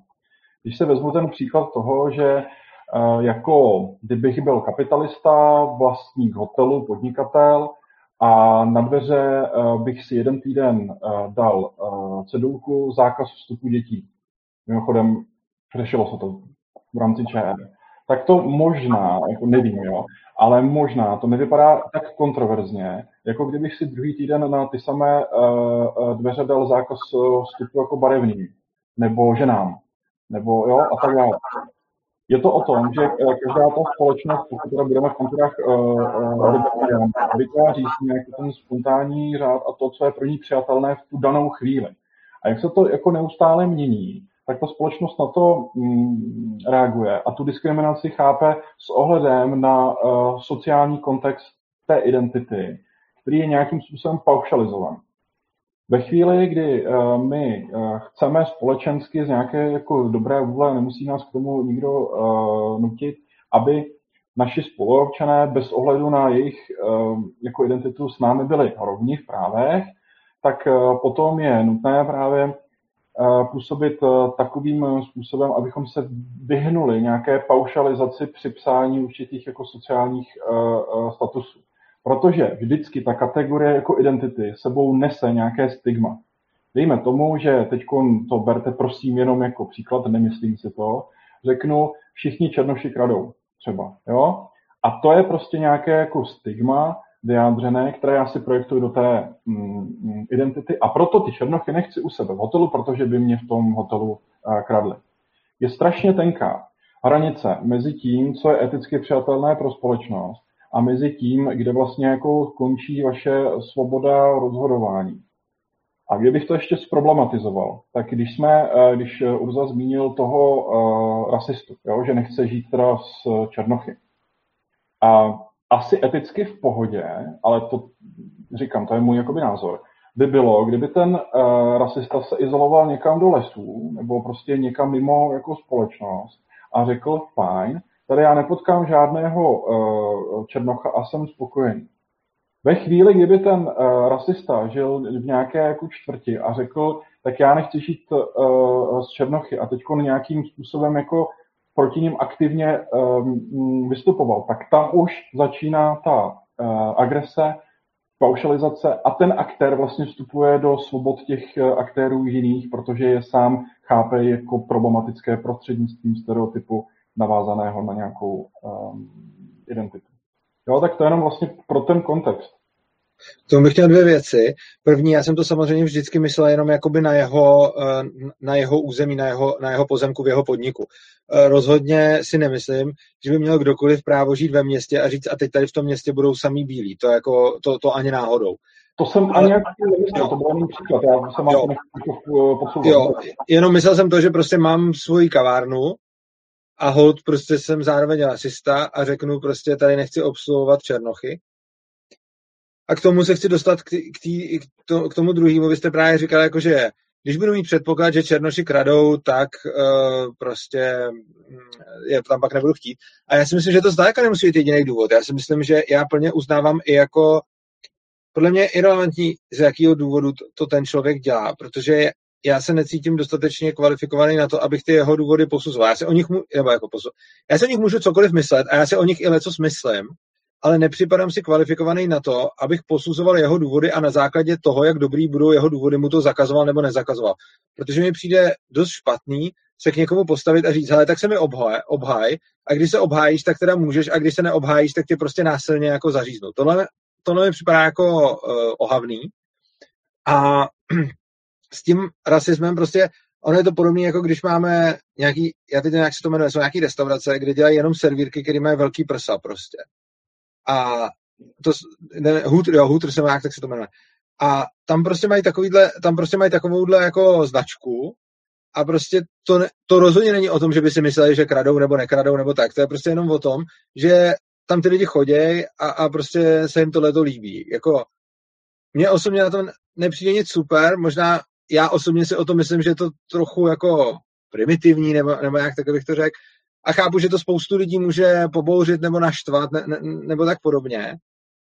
A já osobně jsem v takové restauraci jako nikdy nebyl, ale na druhou stranu, pokud si to někomu líbí a pokud jsou všichni ty aktéři toho, co to dělají, jako s tím spokojený a srozuměný a ty servírky, co tam dělají, jsou s tím OK a ten majitel je s tím OK a ty zákazníci jsou s tím OK, tak si myslím, že by neměl být jako nikdo zvenku, ať si o tom můžeme myslet cokoliv, kdo by tam měl chodit a vysvětlovat jim, že to dělají blbě, respektive vysvětlovat jim klidně, ale prostě zakazovat jim to a nutit je, protože mi hrozně vadí, když je někde nějaká společnost lidí, kteří mají mezi sebou nějaký vztahy, zvenku jim tomu kdokoliv proto rozumí a ty tam někdo přijde, kdo v tom vidí nějaký svůj životní příběh, kde on by se cítil ponížený na nějakém tomto místě a začne jim tam říkat, že to nesmí dělat, protože je to nějaký.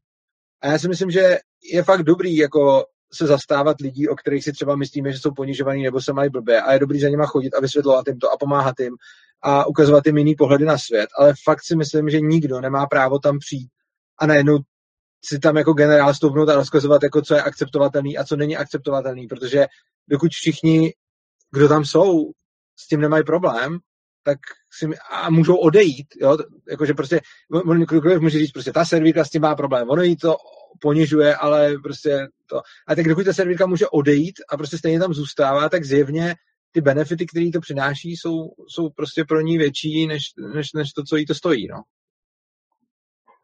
Chápu. Já bych možná jenom ještě eh, doplnil, jak eh, to jednání vnímají společenský vliv, nebo jak my se asi jako společenští věci eh, snažíme. Když prostě jedná nějaký aktér a nás to jednání zajímá, tak hledáme vždycky ten důvod. Jo? Ale u toho vlastně jako končíme. Protože v rámci poststrukturalismu uh, říkáme, tak když někdo nějak jedná, tak my chceme vědět proč, ale konec, protože to, jestli to je špatně anebo dobře, tak na to my nemáme patent. Jo, takže jenom tak doplňuji.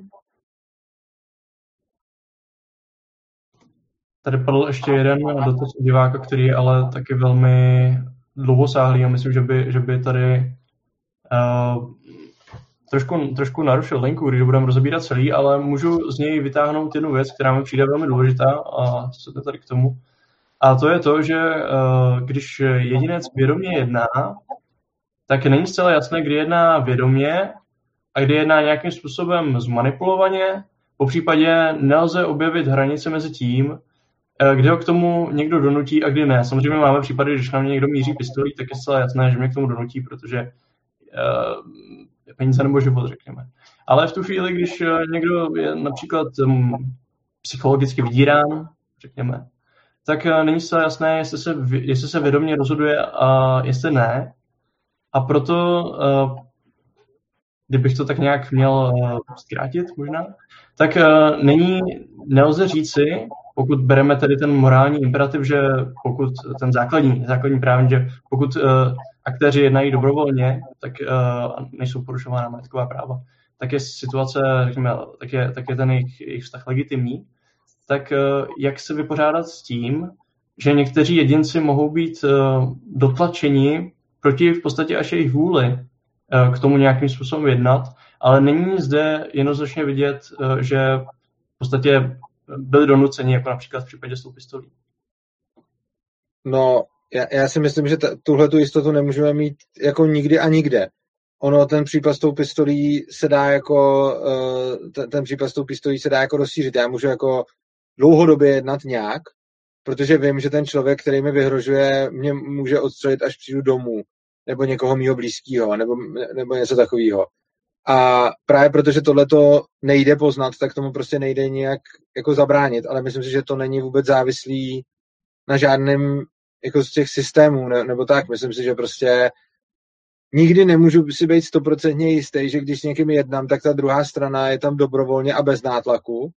Můžu to odhadovat podle jako okolností, situace a spousty věcí, jako mám spoustu informací, ale jako nikdy si nemůžu být úplně jistý, že to tak je, ale myslím si, že tím si nemůžu být jistý jako nikdy a je úplně jedno, jestli se to týká jako společnosti, kde je stát, nebo kde by nebyl stát, společnosti centralizovaný nebo decentralizovaný nebo jakýkoliv, tak prostě obecně nikdy si nemůžu být jistý tím, uh, pod jakou mírou nátlaku ta druhá strana je. A tak, takže nevím, jako ne, nevím úplně přesně, co, jako kam ten dotaz má směřovat, protože já s tím jako souhlasím s, s tím, s tou, uh, jako, s tím předpokladem, že, že to fakt nejde zjistit, protože nejde, ale nevím, co z toho má plynout. Já bych, jestli no. No, jo, dobře, dobře. Já jsem, no dobře, to bude asi. Já budu opravdu jako stručný. Eh, jenomže eh, ten příklad s tou eh, pistolí je jako skvělý, ale vymezuje pouze jednu dimenzi moci, a to je ta moc přímá. To znamená, že aktér A dokáže jednat tak, aby okamžitě jako ovlivnil aktéra B. Nicméně podle třeba Stevena um, Lukese tak jsou jako tři dimenze. Druhá je, že um, občas jí říká fenomén nerozhodování, jo, že prostě zamlčíte určitou informaci, která je podstatná a tím nepřímo jako ovlivníte uh, jednání někoho a tím nepřímo jako uplatníte moc.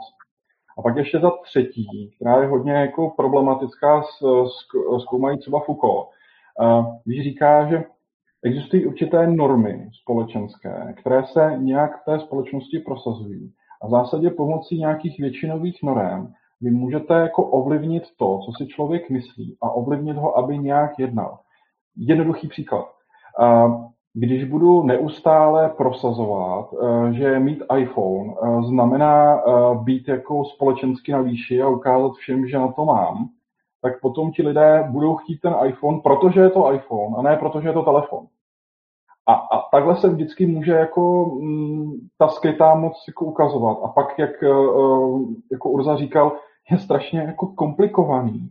Jestli někdo proti nám teda uplatňuje moc a nebo ne, jako zjistit to je téměř jako nemožný, respektive pokouší se o to především poststrukturalisti v rámci jako uh, analýzy přirozeného uh, jazyka. Typicky, když třeba máte v pohádkách nebo ve uh, filmech uh, nějaké, mm, dejme tomu, jako anti jako fe, mm, feministické výrazy. No, oni se to snaží jako rozklíčovat, že vlastně ty stereotypy působí takhle jako uh, mocensky i v zásadě jako ve věcech, kde bychom je uh, nečekali. Ale to je jenom jeden z mnoha příkladů, čili jenom jsem to jako rozšířil, že opravdu to není jako snadné. Já bych tomu ještě dodal z libertariánského pohledu právě z toho principu neagrese. Eh, vy jste ukázal to dělení na, na, na ty tři, což je určitě jako, eh, což je určitě jako jedno z platných dělení. To, co dělí většinou libertariáni a to, to co je zajímavé na principu neagrese, eh, tam se právě liší, jestli je tam moc uplatňovaná fyzicky, fyzickým násilím nebo ne. Čili tam eh, a, a to, co a nikdo netvrdí, že jiná než moc uplatňovaná fyzickým násilím není. Ona samozřejmě může být moc ekonomická, může být nějaká moc psychologická a podobně. Ale to, co říká princip neagrese, je, že když někdo, pro, že já můžu použít fyzický násilí pouze proti tomu, kdo se snaží na mě útočit jako fyzicky, a kdo se na mě snaží útočit jinak než fyzicky, tak já mu můžu odpovědět těma jinýma prostředkama, ale nikoli fyzicky. Jo, tam, tam je to vlastně na, na, na tuhle tu úroveň a to z toho důvodu, že jako psych, uplatňování psychologické nebo psychické formy moci, nátlaku a útlaku a podobně a působení jako psychické bolesti uh, má ten problém, že se mu kolikrát nelze vyhnout a že se to kolikrát děje, i když to ten v úzovkách útočník vůbec jako nechce dělat. Protože se můžeme kolikrát dostat do situace, že někdo působí někomu jako psychickou bolest jenom vlastně svojí existencí. Uh, oproti tomu u, fyzický, uh, u toho fyzického útoku tam je, tam je jako jasný, uh, tam lze u, určit hranice, kdy prostě v momentě, kdy já nenarušuju fyzickou integritu toho člověka, jeho těla, jeho majetku a podobně, tak na něj teda nevedu fyzický útok a nevyhrožuju tím. A to, to co říká princip neagrese, je, ale když na mě někdo útočí psychicky nebo teda fyzicky nebo mi vyhrožuje fyzickým útokem, tak já se můžu fyzicky bránit. A když na mě někdo útočí mentálně nebo nějakým mentálním útokem, tak já se, eh, tak já se můžu bránit takhle. To je jenom dodatek. Hmm, máme tady ještě další divácký dotaz, který bude asi pravděpodobně celkem rozsáhlý, nebo odpověď na něj bude celkem rozsáhlá a je směřovaná na pana doktora. Co by pan doktor vytkl anarchokapitalismu, v případě, jestli si myslí, že jde o funkční systém? Aha, to je krátká otázka, odpověď ale nebude úplně dlouhá. Nemyslím si, že je to funkční systém z toho důvodu, že osobně spíš věřím, že nemůže úplně jako mm, se vyhnout té relativně silné míře iracionalismu kterou, e, se kterou si jako nemůžeme úplně jednoznačně smluvně e, poradit, protože ten systém závisí na racionalitě ergo rozumnosti následně. A co bych vytknul anarchokapitalismu? Hmm, bylo by toho asi víc na té filozofické bázi, ale to hlavní už jsem v zásadě řekl. E, není mi úplně jasné, jak někteří libertariáni pracují s rozdílem mezi racionalitou a rozumností. A taky mi není úplně jasné, proč eh, někteří eh, libertariáni chápou um, tu, eh, tu jejich jako představu, jako v zásadě um, společensky vědní až jako vědeckou. To mě vždycky trošku jako naštve, protože tenhle ten, um, tahle ta ideologie podle mě stojí na víře v to, že něco jako racionalita existuje a vůbec je možné. Jo? O čemž můžeme jako pochybovat, protože máme na to spoustu dalších eh, odpovědí. Typicky konzervativní esence je, že prostě člověk je především iracionální a měl by být veden jo, nějakou jako autoritou státem. Ale teď je otázka, jestli věříme eh, jednomu anebo druhému. Jo, samozřejmě necháme jako na každém. Ale když někdo jako prohlásí mm, tu ideologii nebo tu základní jako ideu za uh, součást nějaké jako racionální vědy, a což udělal třeba právě ten Popper a řekl, že um, prostě libertarianismus, respektive ty základy ohledně um, racionality jsou jediná jako použitelná společenská věda a řekl, že vlastně jedinou společenskou eh, vědou je eh, pozitivistická ekonomie v zásadě. No, téměř uh, pozitivistická spíš, pokud in, inkorporuje princip uh, falzifikace. Tak si úplně nemyslím, že to je jako šťastné.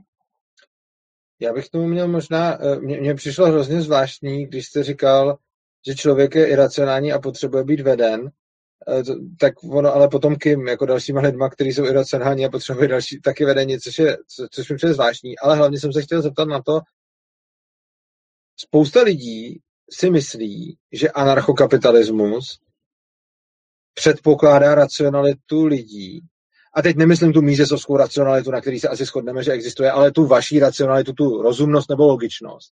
A já osobně za celý, jako za celých jako víc než 10 let, nebo já nevím jak dlouho, 12 i víc, anarchokapitalismus studuju, tak jsem tam tenhle ten předpoklad prostě nenašel.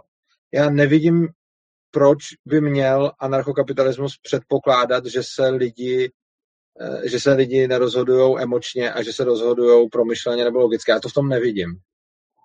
Já vycházím eh, z Hayekovo pojetí ekonomie, eh, který teda patří do libertariánské rakouské školy. A on říká, že aby ekonomické zákony, které podle něj fungují, protože trh je racionálně jako řízen a může se sám jako obnovovat a tak dále, a tak dále, tak v zásadě to rozhodování na trhu všech aktérů je předvídatelné. A předvídatelné je jenom díky tomu, že eh, v určitých analogických situacích se každý aktér na tom trhu bude chovat podobně, protože všichni lidé jsou jako like units. A to ale předpokládá, že všichni lidé budou používat určitou dávku racionality, budeme ji říkat logika, pokud je vám to bližší, a díky tomu je to vlastně je, ten, je to tady jako hlavní předpoklad toho, jak ti aktéři na tom trhu v zásadě mohou směňovat nejenom zboží, služby a, kapitál, ale i právě myšlenky a díky tomu vzniká ten spontánní řád. Tomu bych jenom, že Hayek samozřejmě nebyl anarchokapitalista a já s Hayekem ve spoustě věcí jako nesouhlasím. A jak říkám, ta otázka byla na, na to, na ten anarcho, jakože často mi lidi chodí říkat, anarchokapitalismus předpokládá, že lidi jednají logicky a já se jich vždycky ptám, ukažte mi ten předpoklad, já ho tam nevidím, ukažte mi, kde, která část anarchokapitalismu, z který se potom dá něco odvozuje, předpokládá to logické jednání jedinců. A ještě mi nikdy nikdo za celou tu dobu na to tu odpověď nedal. Vy jste teď zmínil to Hayeka, chápu, jenom Hayek nebyl anarchokapitalista a myslím si, že z tohohle toho, co řekl, nevyplývá nic, na čem by anarchokapitalismus stavěl. OK, uh, nebyl, byl to libertarián, uh, navázal na něj uh, Rothbard, i když ho velmi, velmi kritizoval, především s tím, že ten jeho princip uh, neagrese není úplně jako důsledný. A e, když já si vzpomenu na prvních několik e, kapitol e, etiky svobody od Rothbarda, tak myslím, že ten jako Robinsonovský příklad, jak v zásadě ten Robinson s pátkem jako kooperují na, na základě jako logiky nějaké výhodnosti, tak ta logika výhodnosti mi velmi připomíná logiku racionální. Pokud máš něco a můžeš to nabídnout, máš nějakou komparativní výhodu, já umím líp stavit chatrč a ty umíš líp stavět, uh, pardon, um, lovit ryby, tak ty budeš lovit ryby a budeme jich mít víc a já budu stavět dům a pak to nějak směníme, protože jsme schopni určit uh, hodnotu. Za tím lepším jako báze, tak já vidím jako racionální kalkul a vůbec tu možnost, že logicky nad tím lze takto uh, jako uvažovat. Že v tom to vidíme. S tím jako souhlasím, jenom bych k tomu dodal, že vlastně eh, tohle není jako předpoklad anarchokapitalismu. To, to, to, co říká anarchokapitalismus je, že nikdo nemá nutit k tomu, jak si mají stavět chýše a dělat ryby, ale to, že by nejednali racionálně nebo logicky a každý, a každý by dělal to, v čem je horší a vůbec nic by spolu nesměňovali, tak by možná nedopadli tak dobře, nebo určitě, ale uh, ne, nebylo by to nic v rozporu s principama anarchokapitalismu. V rozporu s principama anarchokapitalismu by až bylo, kdyby tam přišel nějaký jejich král a začal by jim diktovat, jako jak to mají dělat. Jo. A právě proto jako chápu, chápu, z čeho se to bere, ale jsou to spíš jako Přijde mi, že, že, že dochází často k určitý záměně, že anarchokapitalismus se opírá o nějakou ekonomii, která vysvětluje, proč se lidem vyplatí jednat nějak a proč se jim vyplatí dělba práce a podobně. Ale rozhodně to není předpoklad anarchokapitalismu, je to prostě jenom vysvětlení nějakého jednání.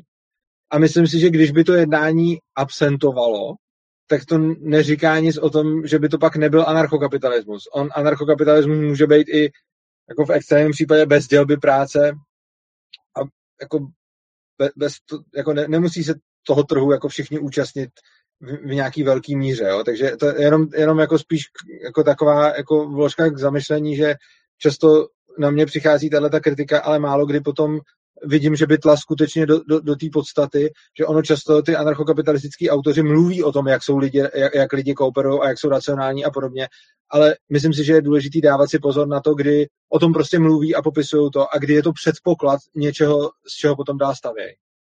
OK, pokud budeme vycházet z toho, že anarchokapitalismus je o nějaké svobodné směně, dejme tomu, já teď to hodně, hodně zjednodušu, tak pak je otázka, podle jakého jako prostředku ti lidé spolu jako kooperují. Vy jste říkal, že fajn, můžou se rozhodnout, že oba dva budou ležet na pláži, nebo že bude jeden stavět domy, když umí líp eh, lovit jako ryby. Je jich naprosto svobodné jako rozhodnutí, které nelze rozporovat v žádném uh, případě. Je ale pak otázkou, uh, jestli se zase jako nevrátit k tomu Lokovi, a ten Rothbard to podle mě dělá, jo? že říká, no tak přece až pomocí nějaké racionalizace práce si lidé jako uvědomí, co je pro ně eh, výhodnější. A pokud potřeba každého eh, člověka je směřovat k dobru, No tak on si řekne, tak co já se tady budu jako štvát s domem, když mi to moc nejde, ale já budu prostě lovit ty ryby. Já uh, rozumím tomu, proč jakoby říkáte, že tyhle ty dvě věci jsou jako od sebe oddělené. Ale prostě já se nemůžu zbavit jako pocitu, že anarcho jako kapitalismus v zásadě musí na tomhle stát, jinak by moc nedával smysl. Protože jinak by potom ta společnost v zásadě nejenom, že jako neměla co uh, změňovat, ale už by to podle mě nebyl anarcho-kapitalismus, ale spíš jenom prostě anarchismus. Bez toho jako kap- kapitalistického. Co by se změňovalo? No, já si myslím, že, uh, že anarchokapitalistická společnost právě nemá nějakou, nějak, nikde jako stanoveno, že kolik lidí se musí jak moc účastnit tržního procesu a navíc. Já si myslím, že oni ty lidi se účastní uh, jako toho tržního procesu i v případě, že, že jednají jako nějak hodně emočně, protože oni prostě vidí ty lidi okolo sebe.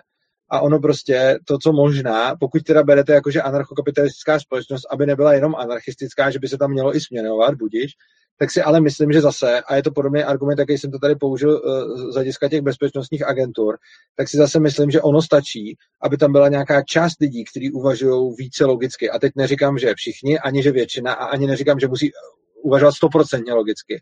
Prostě stačí, když tam bude nějaká část, třeba menšina, ale ne úplně zanedba, ne úplně malinko, prostě nějaká část lidí, kteří uvažují vesměs logicky, tak oni potom budou směňovat a ty ostatní, bez ohledu na to, jestli jsou logický nebo emoční, tak uvidí tenhle ten pattern a budou schopní se mu přizpůsobit i bez toho, aby ho sami dokázali vymyslet.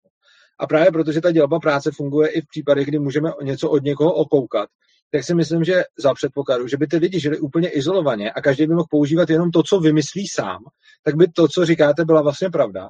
Ale myslím si, že, že, že je tam opomenuto vlastně to, že i kdyby prostě 10% společnosti nebo 5% jednalo jako logicky, tak ty ostatní na ně budou koukat.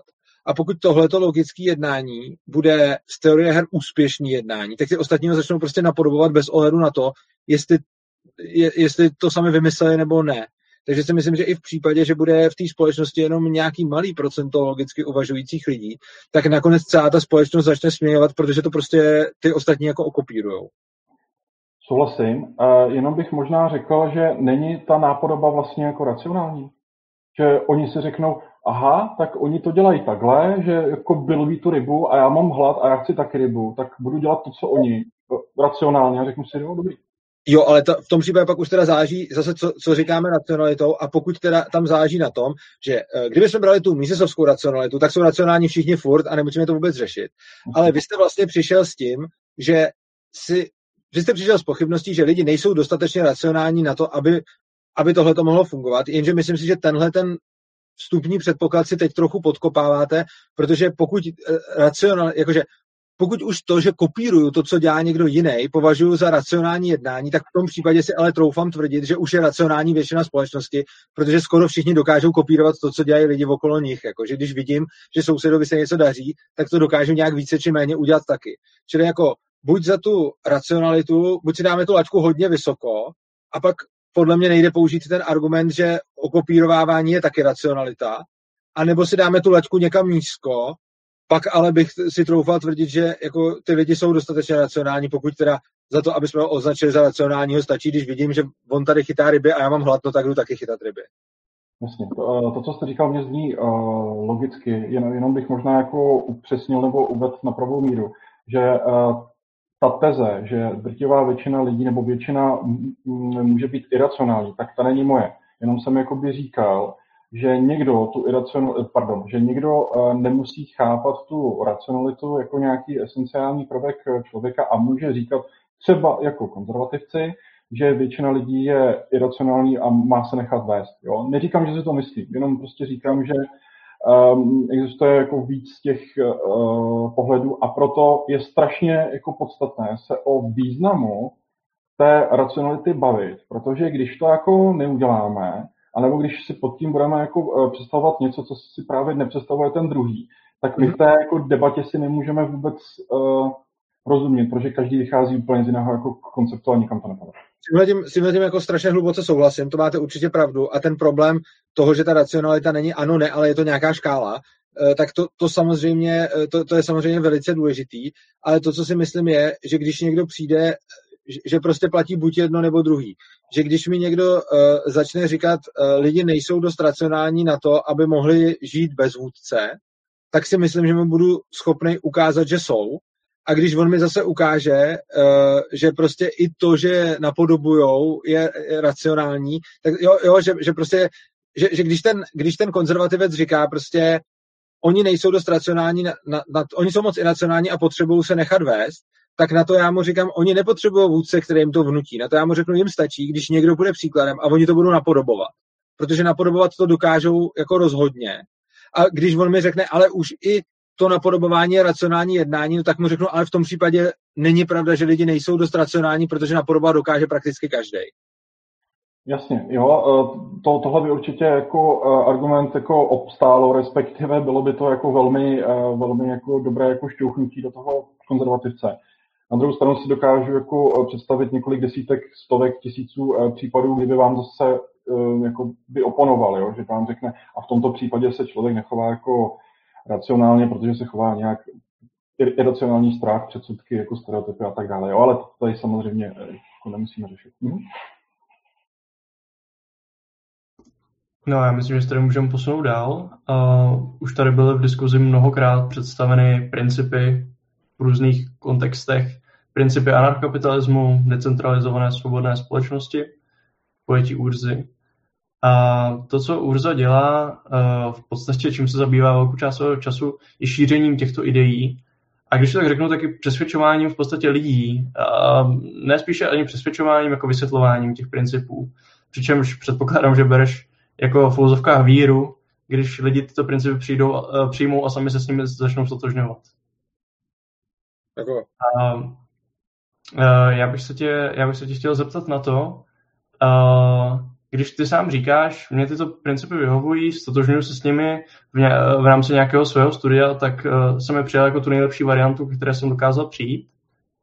Tak uh, v, podstatě, v podstatě, proč bychom tyto principy měli ctít všichni, proč bychom je měli hájit všichni. Uh, jaký, ani, ani bych neříkal, jaký je ten důvod, ale, ale v podstatě jakým způsobem k tomu chceš směřovat uh, v, té tvé, v, té tvé, v tom tvém šíření osvěty. A nebo v podstatě uh, ten tvůj zájem je skutečně dělat to, co tě baví a diskutovat s lidmi, protože rád, rád v podstatě máš tuhle intelektuální zábavu? Tak mně jde primárně asi o nějaký sebevzdělávání a jako asi spíš než přesvědčit všechny o tom, aby si mysleli to, co si myslím já, tak moje vnitřní motivace je daleko víc jako ten proces, kdy se to děje a kdy oni mě přesvědčují o, o, o spoustě věcí. Já jako mám hrozně rád ten moment, kdy třeba zjistím, kdy třeba napíšu nějaký článek a někdo mi ho jako rozbije v komentářích a já teď zjistím, že ten člověk má pravdu a já jsem se plet. Nebo se mi líbí, když jako představím nějaký model a někdo mi potom ukazuje, kde ten model jako třeba nesedí s realitou. Mě to vlastně baví a dělám to jako pro sebe. A jako samozřejmě sekundární věc je, že chci žít v tom světě, který podle mě by byl lepší, kdyby, kdyby nebyl, nebyla ta centrální vláda. Ale já si nemyslím, že se ho jako úplně dožiju, takže to, to, to co dělám je, že se snažím nějakým způsobem nacházet pravdu, objevovat, prostě zlepšovat se, zjišťovat co nejvíc o světě a to, na tom je pak jako super nějakým způsobem být v interakci s jinýma lidma, který se mnou nesouhlasí, což, eh, což vlastně mi dává, jako, jako ne, já jsem se takhle dostal i k anarchokapitalismu, já jsem se vlastně k anarchokapitalismu dostal tím způsobem, že jsem ho hrozně chtěl jako vyvrátit. Mně to přišlo jako absolutní nesmysl a začal jsem toho strašně moc studovat proto, abych ukázal, že to je omyl a pak jsem došel vlastně k tomu, že je to pro mě teď jako lepší než ten stát, jo. takže já vlastně jsem celý život jako, jako zkoumám věci a mám k ním třeba nějaký předpoklad, něco se mi zdá, něco nezdá, ale hrozně se mi jako líbí, když můžu, eh, když můžu jako něco přehodnotit. Takže to je, to je jako můj, to je jako jeden z takových jako mých, mých vizí. A druhá věc je, že mě skutečně eticky připadá strašně špatně, když někdo jako násilím nutí k tomu, aby žil podle jeho. mně se to jako hrozně hrubě nelíbí a nelíbí se mi to jak v osobním životě, tak na globálnější úrovni a všude. A prostě fakt nemám rád, když někdo jde a svoje názory místo toho, aby je obhájil a přesvědčil ty ostatní, tak prostě je nějakým způsobem prosazuje silou. Mně se tohle to strašně nelíbí a strašně se mi to nelíbilo od vždycky už. A uh, vlastně stát je ten silový nástroj, který dělá to, že lidi, kteří nedokážou přesvědčit jiný lidi o tom, že mají pravdu, tak je, tak je donutěj, aby žili podle jejich. A mně tohle to připadá strašně špatně.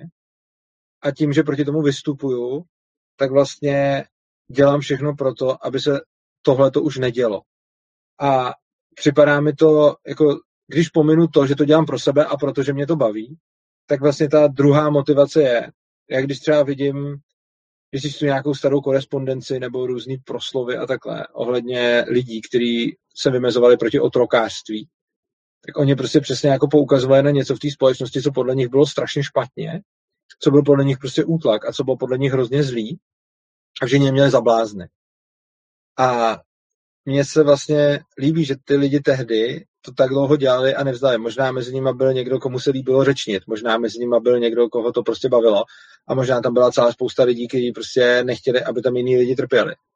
A já jsem přesvědčený, že spousta utrpení na tomhle světě uh, pochází právě od států a jsem přesvědčený, že by tady státy být neměly a že kdyby tady byly, tak nebude to žádný ráj na zemi. Samozřejmě tady bude celá spousta problémů, ale myslím si, že míra utrpení se sníží a proto to, to je můj důvod taky, proč dělám to, co dělám, krom toho, že mě to baví, uh, že prostě si myslím, že je tady nějaký útlak a já se snažím využít svůj potenciál a svoje schopnosti a možnosti na maximum k tomu, abych se proti tomu útlaku nějakým způsobem postavil.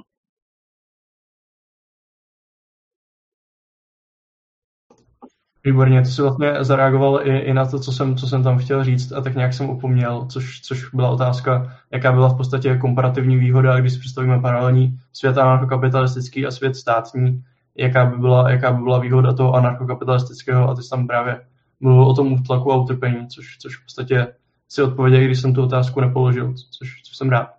A pane doktore, vy chcete nějakým způsobem reagovat, anebo se přesuneme dále? Ne, ne, děkuju. Dobře. Mm-hmm. A, tak už se dostáváme ke konci tady mé osnovy. A tentokrát přejdeme k známé analogii, která padá často, a, nebo vlastně ne tak, ne tak často už teď, ale je hodně kontroverzní a když si, když si, eh, když si vygooglíme Urzu, tak uh, vyjede hned jako jeden z prvních titulků, alespoň na Google myslím, že vyjede. A to je státy mafie. Stát je organizovaná zločinecká organizace, který samozřejmě vytažen z kontextu zní velmi kontroverzně. A já bych chtěl tady tu analogii trošku rozebrat a podívat se na ní, uh, řekněme, uh, větší, silnější optikou. Uh, Mohl bys tu analogii tak nějak představit v krátkosti? Ale tady nemluvíme o něčem, co, co diváci nemusí znát. No, já si myslím, ta, ta analogie vlastně spočívá v tom, že prostě to za normálních okolností, který bohužel jako nenastávají, že prostě za okolností, že já mám svůj majetek, mám nějakou svoji svobodu, tak si s tím nakládám, jak chci a já si vybírám, komu tím pomůžu, co si za to koupím, co s tím udělám. A potom občas se stane, bohužel teď se to děje furt, jako, dlo, jako celou historii lidstva, že prostě někdo přijde a řekne, že část toho mýho majetku prostě dostane on, jinak proti mně bude použito násilí. A tohle to dělají státy a tohle to dělají taky mafie a tohle to dělají taky prostě nějaký jako zloději někde, jako, který přepadávají lidi v parku. A liší se to jako rozsahem a samozřejmě se to liší použitýma prostředkama, ale myslím si, to, to, o čem mluvím, to, proč to přirovnávám, je ten samý jako ten samý princip. A lidi to hrozně popuzuje, protože si myslím, že často neodlišují tu technickou stránku věci, jakým způsobem to probíhá, od té podstaty té věci, tedy co se děje. A já si nemyslím, že by státy byly tak brutální a krvelační jako mafie. A jako, když nezaplatím mafii to výpalný, tak možná prostě mě jednou zmátí, pak mi uříznou ruku a pak mě zastřelej. Nevím, já to jsem si teď vymyslel. Tohle to mi finančák neudělá.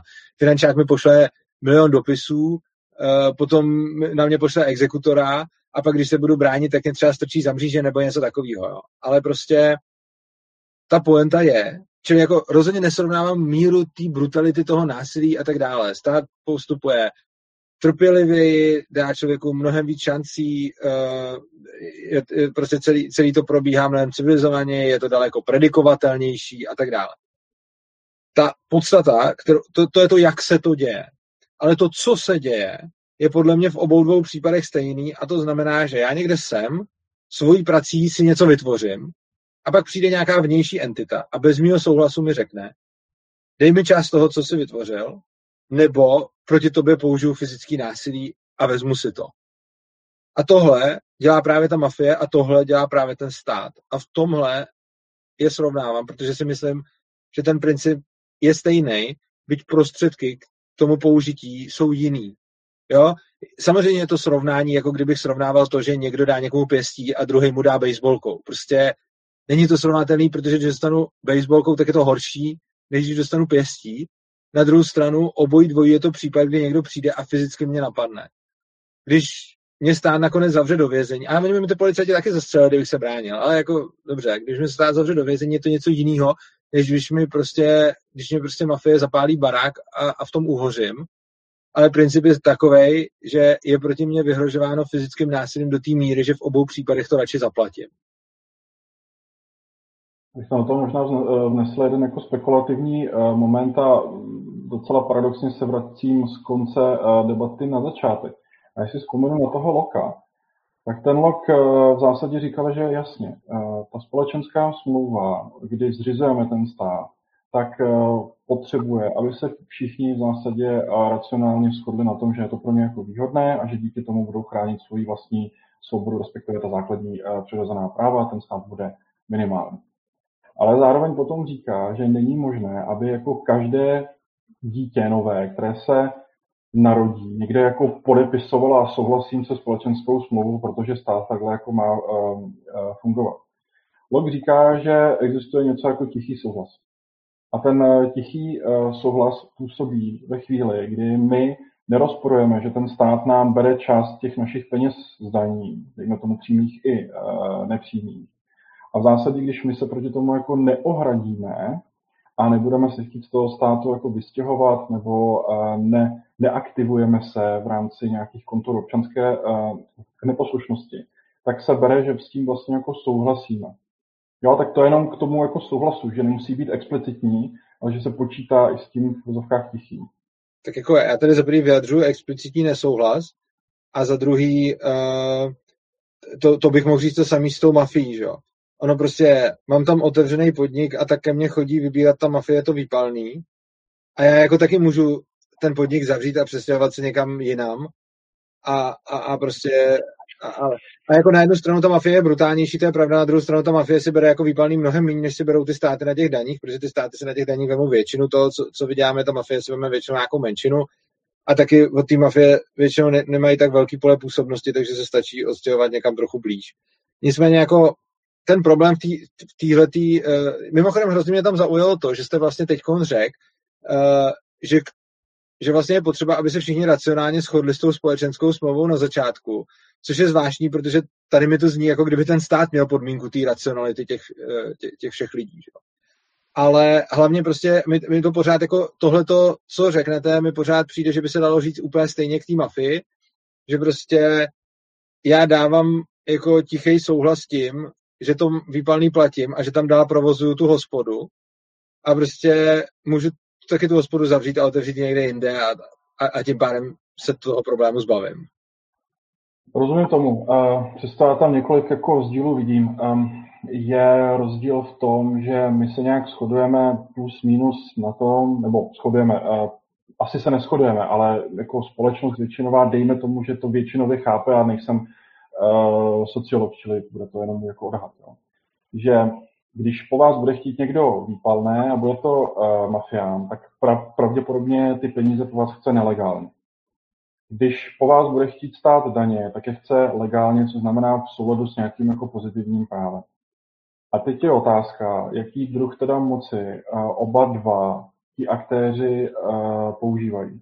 Je to ten druh moci, kterou, který má jednu uh, dimenzi. Na tom prvním mafie jsme se shodli, že tomu jako nepřidáme žádný souhlas. Jednak je to nelegální, ale jednak je to i nelegitimní. Oni nejsou oprávněni k tomu vás o to žádat, o ty uh, peníze. Protože taková byla společenská schoda. Zase, jo, parafrázuju jako Beloka. Na druhou stranu, když jsme si stvořili ten stát, tak uh, podle Loka zase, jo, není to můj názor, uh, podle Loka jsme mu jako odevzdali tomu státu část té svobody, aby ten stát určil míru té legality, a když stát se bude chovat legálně, v míře zákona svěřených, eh, svěřené svobody, kterou my jsme mu dali, a nebude ji překračovat, tak tu chvíli podle uh, Loka je ten stát legitimní. Tím ale rozporuju to, co uh, říkáte. Jenom prostě říkám, že na to existuje i jako alternativní výklad. Samozřejmě. Já to chápu, já to mám trošičku problém s tou legalitou, protože to, co legální, určuje ten stát. Což znamená, že jako stát určí, že je legální to, že stát ke mně přijde a vezme mi ty peníze. V podstatě, když vezmu v to, s tou analogií v tom, s tou mafií, tak prostě mafie taky bude mít nějaký svoje pravidla, který, který jako něco říkají. A vlastně to, že je něco legální, jenom říká, že to je podle pravidel daných států. A tak já bych si mohl zavést slovo mafiózní a nebo lemální nebo něco takového. A teď bych jako říkal, je to podle pravidel daný mafií. A prostě to, že je to legální, podle mě vůbec není žádný argument z toho důvodu, že když se bavíme o tom, když přirovnáme stát k mafii s ohledem na to, jakým způsobem vybírají peníze, tak to, že stát to dělá podle pravidel určených státem, vlastně podle mě v podstatě jako, že to k tomu nepřidává žádnou informaci ani obhajobu navíc, protože ta mafie to zase dělá podle pravidel určených mafií, byť vypadají jinak a byť tam nejde říct slovo legální, ale prostě já napadám vůbec ten koncept legality jako takovej, takže když já napadám koncept legality jako takovej, tak podle mě ne, není korektní proti tomu argumentovat legalitou. Chápu, uh, chápu. Uh, argumentuju tím uh, jenom proto, že uh, ten log prostě tvrdí, že existuje rozdíl mezi souhlasem a nesouhlasem. To, že mafie má nějaké svoje instituce, kontury, pravidla a tak dále, to asi jako nespochybňujeme. To, jako, proč bychom to dělali? Důležité je, že e, společnost jako taková nedala předtím nějaký souhlas mafii, aby se nějak e, chovala. Ale u toho státu, podle toho loka zase, jo, to může být trošičku jiné, protože ti lidé dali souhlas ke vzniku toho státu a dali souhlas, aby ten stát vzniknul a chránil určité svobody. A ten stát potřebuje na to určité prostředky. A proto ten stát zcela legitimně vytvoří určité nástroje, legálně následně, že bude existovat něco jako daň třeba. No já myslím právě, že ale ty lidi s tím jako nesouhlasili. Já si myslím, že k tomu byli donucený a potom časem, protože stát měl eh, pod palcem vzdělávání. Prostě jako myslím si, že jako kdyby ta mafie tady teď měla dostatečnou moc, tak si to prvních x generací vynutí a dalších x generací už vychováte lidi tak, že budou říkat, že ty první generace k tomu dali ten souhlas.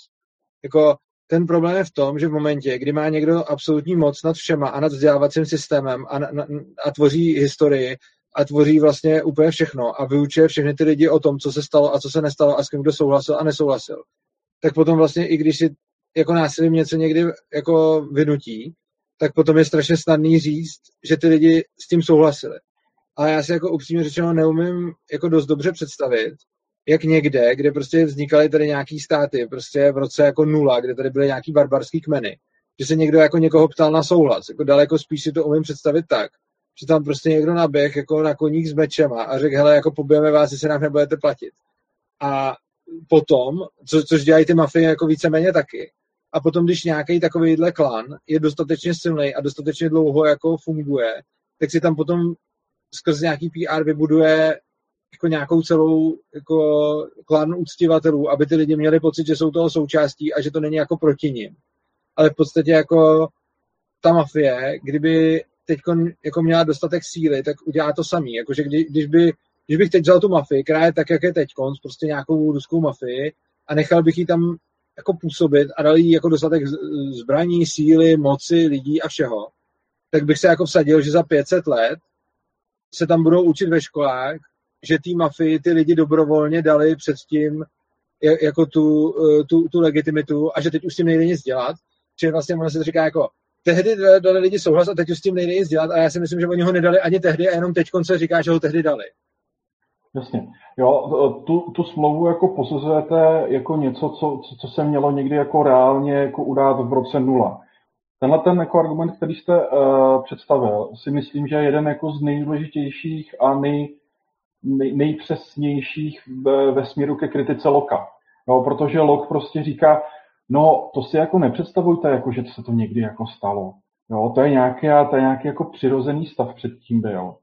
A neexistovaly státy a neexistovala v zásadě ani společnost. Jo, prostě jako představte si, že kdysi jako existovali solitéři, kteří jako si tak jako obchodovali um, jako mezi sebou. Najednou díky racionalitě přišli na to, že by měli jako uzavřít ten stát nebo jako konstruovat ho. Jo? Čili rozumím tomu argumentu a tohle asi jako nemá smysl jako obhajovat dál, protože, protože prostě ta metafora je metaforou a tohle, tenhle, ten, tenhle ten kontraktualismus, který uh, používá i třeba Ross, jo, tak ten je právě pod palbou uh, kritiky, že to je že oni jako popisují imaginativní svět, uh, rolosovský závoj jako nevědomí nebo jako nevědění, ale to je něco, co jako nikde nikdy jako nebylo, že?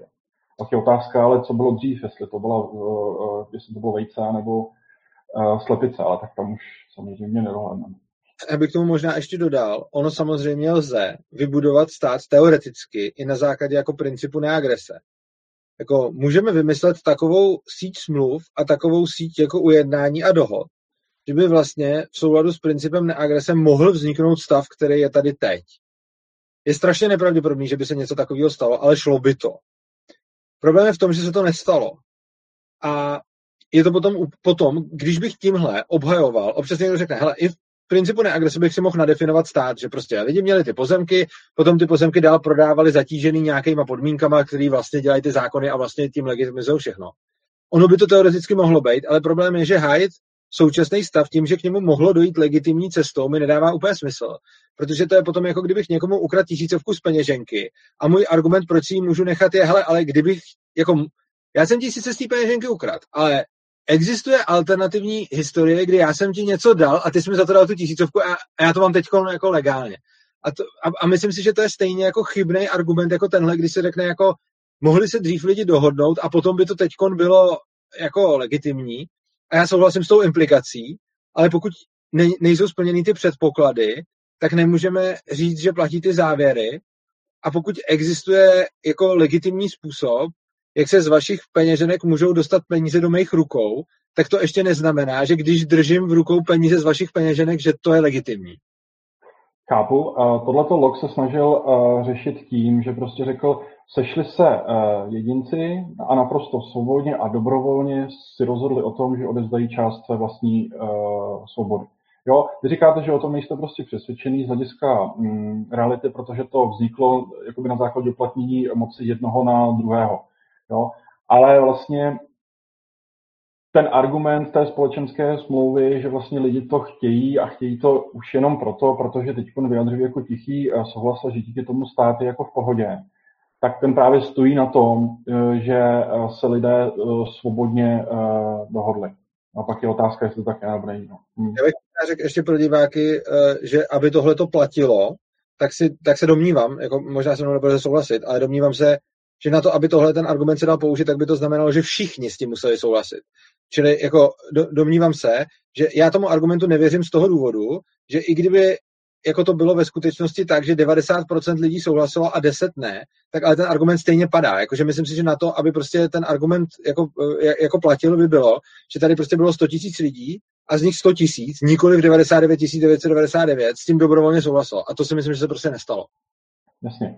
Ten log si to myslí, že jako to bylo uh, možné, že se všichni uh, skutečně jako do jednoho vyjádřili, že v tom státě budou a ti, co jako nechtěli, tak šli vlastně jako si po svých dál, protože ten, ten, ten přirozený svět prostě byl jako velký a, a tak dále a tak dále. Jasně, chápu, chápu, proč si myslíte. Tak a dostáváme se k poslednímu bodu, tady mé osnovy otázek a posledním tématem je občanská neposlušnost. Mám tady nějaké otázky, které budou směřovány na oba diskutující. Takhle k konci. A začnu, začnu tohle otázkou. Uh, jedním ze známých libertariánských hesel je Good people disobey bad laws, což uh, Urza ve svých videích uh, nosí tričko a častokrát podporuje to, že uh, šedá ekonomika a různé, řekněme, neporušování zákonů nebo uh, hledání jakýchsi mezer v zákonech. Uh, jak, se, jak se k tomu stavíte? a to je na, na vás oba, jak se stavíte k nějaké štědé ekonomice nebo obecně nějakým různým formám občanské neposlušnosti. Já tady bohužel musím konstatovat, že já často říkám, že ve škole se učíme, že před rokem 89 tady nebyla svoboda slova a teď už tady svoboda slova je. E, já musím konstatovat, že je tady, svoboda, že je tady větší míra svobody slova, než tady byla tehdy, ale svobodu slova jako takovou tady nemáme a bohužel tady přesně narážím na to, kdy já momentálně nemůžu legálně prezentovat takhle online uh, svoje názory, z toho důvodu, že uh, přesně s podobnýma věcma už jsem kolikrát jako musel na fízlárnu a kolikrát už uh, jsem přesně jako tady se dostávám do rozporu se zákonem. Takže bohužel žijeme v době, kdy prostě tady nemáme svobodu slova a já tady nemůžu v odpovědi na tuhle tu otázku vyjadřovat svoje názory takový, jaký jsou, protože bych tím naplnil určitý, eh, určitý paragrafy ohledně navádění k trestní činnosti, schválání trestní, trestní činnosti a podobně. Takže řeknu jenom obecně, uh, domnívám se, že když za mnou přijde nějaký agresor, ať už je to mafián, nebo někdo, kdo mě přepadne v parku, a ten člověk po mně chce nějaký můj majetek, nebo po mně chce nějakou poslušnost a prostě drží mi u hlavy pistoli, nebo mi vyhrožuje, že něco udělám, tak nepovažuji žádným způsobem za neetický, když mu nevyhovím, když mu něco zatajím, když mu nedám to, co chce. A když si jakoukoliv slstí nebo trikem, která neposkodí nikoho dalšího, pomůžu k tomu, abych si zanechal, jako, abych si nenechal, abych se nenechal omezovat. Takže pokud po mně bude jako uh, nějaký lupič prostě na ulici chtít jako peněženku a telefon, a já mu dám peněženku a ukecám ho, že telefon u sebe nemám, i když ho tam mám, tak v tom nevidím nic špatného. A zároveň můžu říct, že stát pro mě z morálního hlediska nepředstavuje o nic jinou entitu, než takovýhle agresor, který ho potkám prostě někde na ulici, nebo je to mafie. Což znamená, že z etického hlediska se ke státu stavím podobně. Skončím u téhle analogie a zároveň zatím ještě dodám, že naprosto nikoho k ničemu nenabádám, nic neschvaluju a k nikoho k ničemu nevyzývám. Jenom prostě bohužel na tuhle otázku nemůžu odpovědět tak, jak bych chtěl, protože už jsem s tím měl opakovaný problémy. Já bych tu občanskou neposlušnost jenom viděl v tom, eh, v tom smyslu, jaký vidí třeba Charles eh, Taylor a další jako eh, teoretici, kteří jsou v zásadě liberální.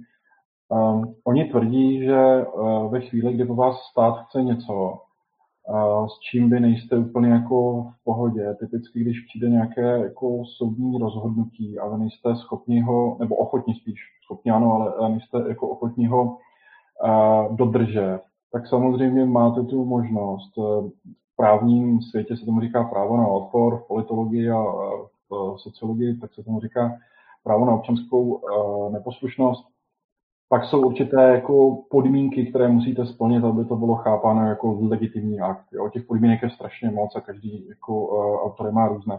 Vás tady asi nebudu jako, jako obtěžovat. Co se týče mého, mého nějakého osobního uh, pohledu, uh, zdržel bych se svého názoru.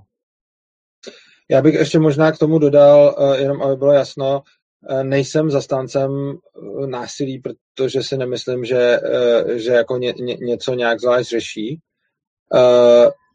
Protože nemyslím si, že jako jsem velkým odpůrcem nějaký revoluce a podobně. Rozhodně si nemyslím, že by cestou ke zlepšení společnosti bylo ten stát nějak prostě násilím odstranit nebo ho ovládnout nebo prostě něco takového, protože si myslím, že to je jenom prostě zacházení, že to prostě nemůže dopadnout dobře. Takže rozhodně já nej, jako nemyslím si, že by nějaká revoluce násilná vedla k nějakému cíli, takže já bych takovouhle revoluci nepodpořil. ani bych se k ní nepřidal. A to neříkám kvůli těm zákonům, to říkám, protože tohle to si fakt jako myslím. Na druhou stranu je celá spousta věcí, které po nás stát neustále chce a vyžaduje a který já shledávám za nepřijatelný, ale bohužel tady nemůžu nikomu doporučit ani jmenovat, co, co to je za věci a, a co to, protože když jsem se takhle vyjadřoval v nějakých článcích, tak jsem potom uh, to musel vysvětlovat. Jo, eh, já bych jenom teda eh, dodal, že právo na odpor je jedno ze základních jako občanských práv a máme ho jako v ústavě. Ale abyste mohli jako legálně i legitimně to právo na odpor vyjádřit, tak to má zase x podmínek. Jednou z nich je právě to, že vaše právo musíte vyjádřit nenásilně. Jo, tak to jenom bych jako doplnil. Dobře, a tím jsme uh, už vyčerpali moji osnovu, ale já jsem si všiml, že tady v chatu jsou ještě otázky, které jsme od diváků, které jsme neprošli. Tak myslím, že se k tím můžeme dostat teďko, teďko na závěr.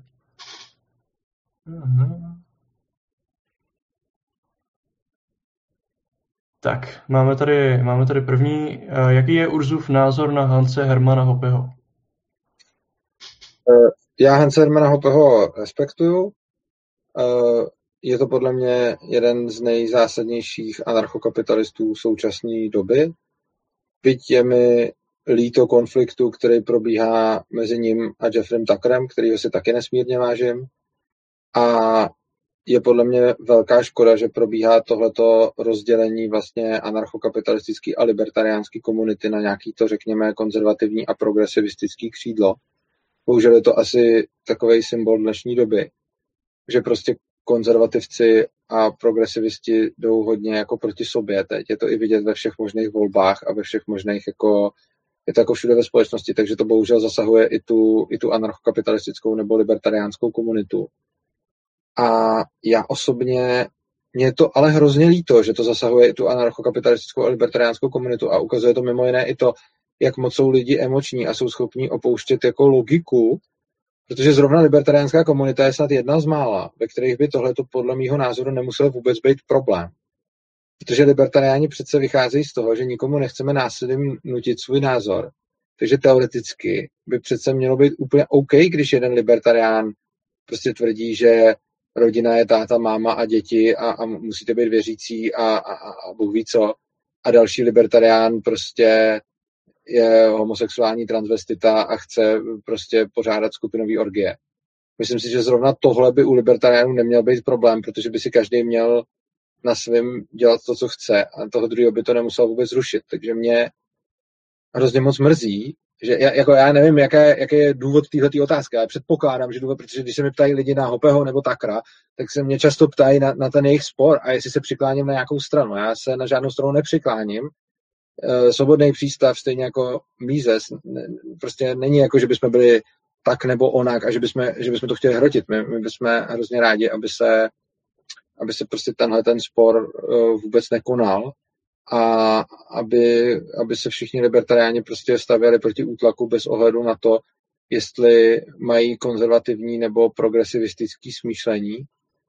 Ale pokud ta otázka padla jen tak, tak prostě Hans Hermann Hoppe je podle mě uh, jako Rozbardův nástupce, je to jeden z nejzásadnějších anarchokapitalistů a já ho, já ho respektuju. Dobře, tady máme další otázku. A to se vztahuje k tomu, co se zmiňoval, zmiňoval v první části diskuze. Kteří moderní rakouští ekonomové se zabývají problémem rozdílnosti, racionality a rozumnosti? Já se teď omlouvám, já jsem teď zrovna přemýšlel na tou předchozí otázkou. V pohodě. jak, jak jsme diskutovali, nebo jak jste diskutovali, lépe řečeno, o racionalitě a rozumnosti. A ty se zmiňoval něco o tom, že moderní rakouští ekonomové už tyhle dva termíny rozlišují tak tady se divák ptá, uh, jací ekonomové to jsou. Oni je rozlišovali vždycky. Já, já, si, já si myslím, že to, že, že to nikdy nesplývali, ale myslím si, že eh, jako, myslím si, že dřív se, já jsem, že dřív se rakouská ekonomie vůbec nezabývala tím, uh, že dřív se rakouská ekonomie vůbec nezabývala tím, jaký jsou důvody k tomu jednání. Prostě brali lidi jednají a podobně. Což v podstatě platí doteď. Jo? Jako I doteď se rakouská ekonomie tímhle tím příliš nezabývá. Jenom si myslím, že v současné době se to už děje napříč, jako, na, napříč autorama méně, než se to dělo tehdy. Prostě dřív se tím jako spíš programově nezabývali a teď už se tím jako třeba začínají trochu zabývat, ale samozřejmě pořád jako to, ten, kdo se tím zabývá, jsou jako behaviorální ekonomie a, a, a ne rakouská ekonomie. A ještě jsem chtěl jenom k té předchozí otázce, proto jsem se tak zamyslel.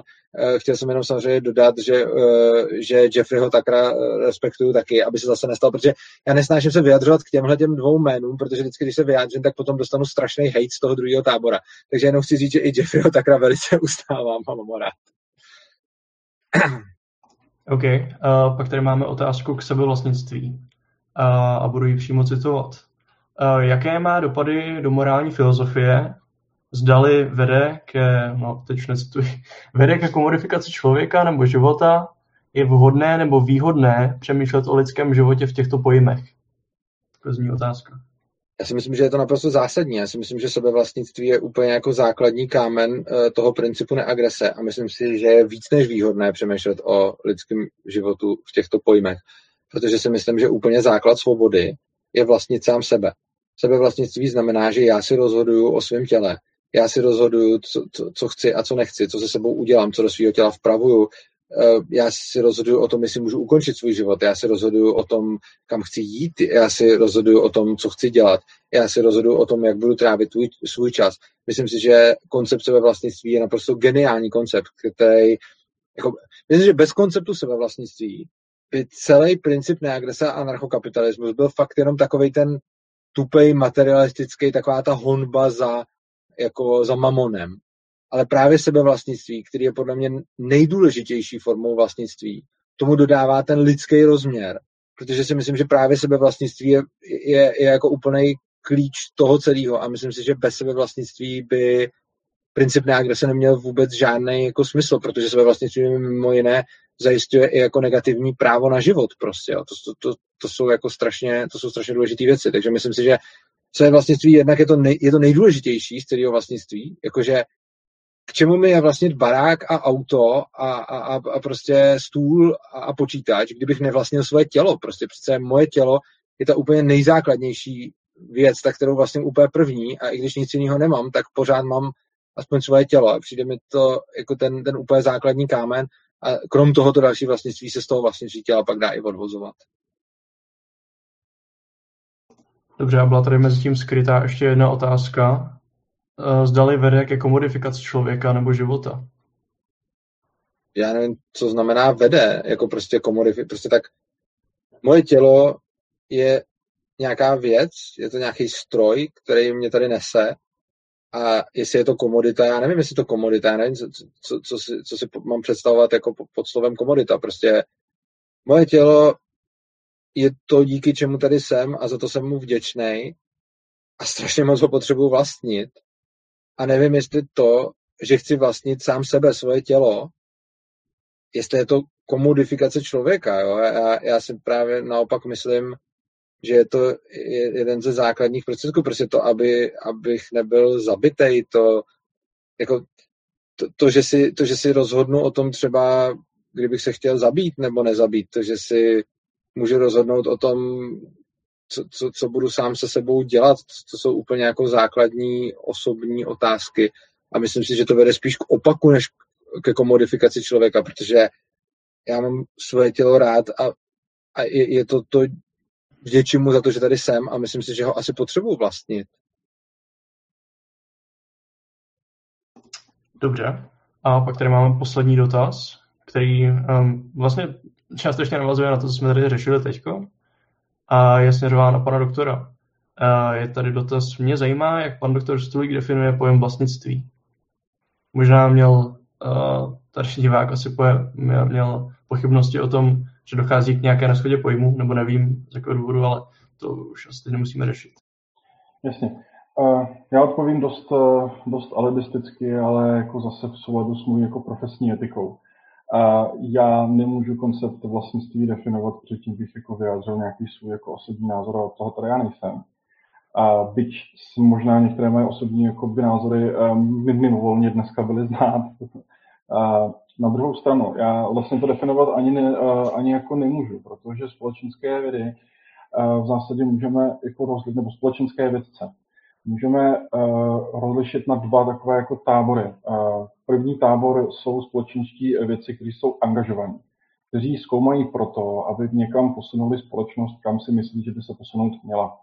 Ten druhý tábor říká, my musíme zkoumat pouze to, co nám ti aktéři říkají a k tomu nehodnotit. Jo, už jsem vlastně, když jsme se s Urzou uh, bavili, když nevím, o čem to bylo, tak tam jsem to už uh, vyjadřoval.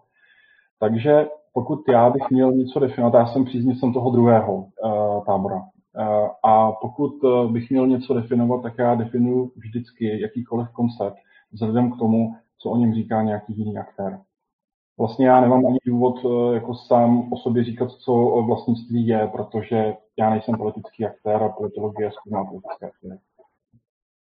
Je to alibistické, omlouvám se za to, tak trochu alibistické, ale na druhou stranu prostě takhle mi to připadá fér. Já myslím, že to je v pořádku, že to uh, sledující pochopili vzhledem k vaší roli právě tady v diskuzi. No a vypadá to, že jednak jsme probrali všechny mé otázky, ale všechny otázky v chatu. To znamená, že už se naše debata asi pomalu blíží ke konci a já si předám slovo kolegy, kolegyni, která uh, bude chtít říct pár slov na závěr. Určitě já bych uh, opětovně jménem spolku chtěla poděkovat zprvu našim sledujícím. Tato debata byla opravdu naše první. A jestli bych vás, diváci, mohla poprosit, jestli si najdete čas a případně byste v komentářích mohli nechat nějakých pár bodů, co by bylo lepší zlepšit a čemu bychom se měli vyvarovat. A samozřejmě děkuji oběma našim debatujícím za velmi konstruktivní debatu a budeme se těšit na další spolupráci. Děkuju a účinkujícím i sledujícím přeji krásný večer a ještě si dovolím vás pozvat na naší příští debatu, která by se měla týkat evaluace prezidentských voleb ve Spojených státech a tato debata je plánována na 16. listopadu od 18 hodin. Krásný večer přeji všem. Děkuji, mějte se krásně. Mějte se. Já se sebe taky rozloučím, bylo mi ctí s vámi tady aspoň eh, participovat v roli moderátora. Mějte se a všem pěkný večer. Hezký večer. Naschledanou.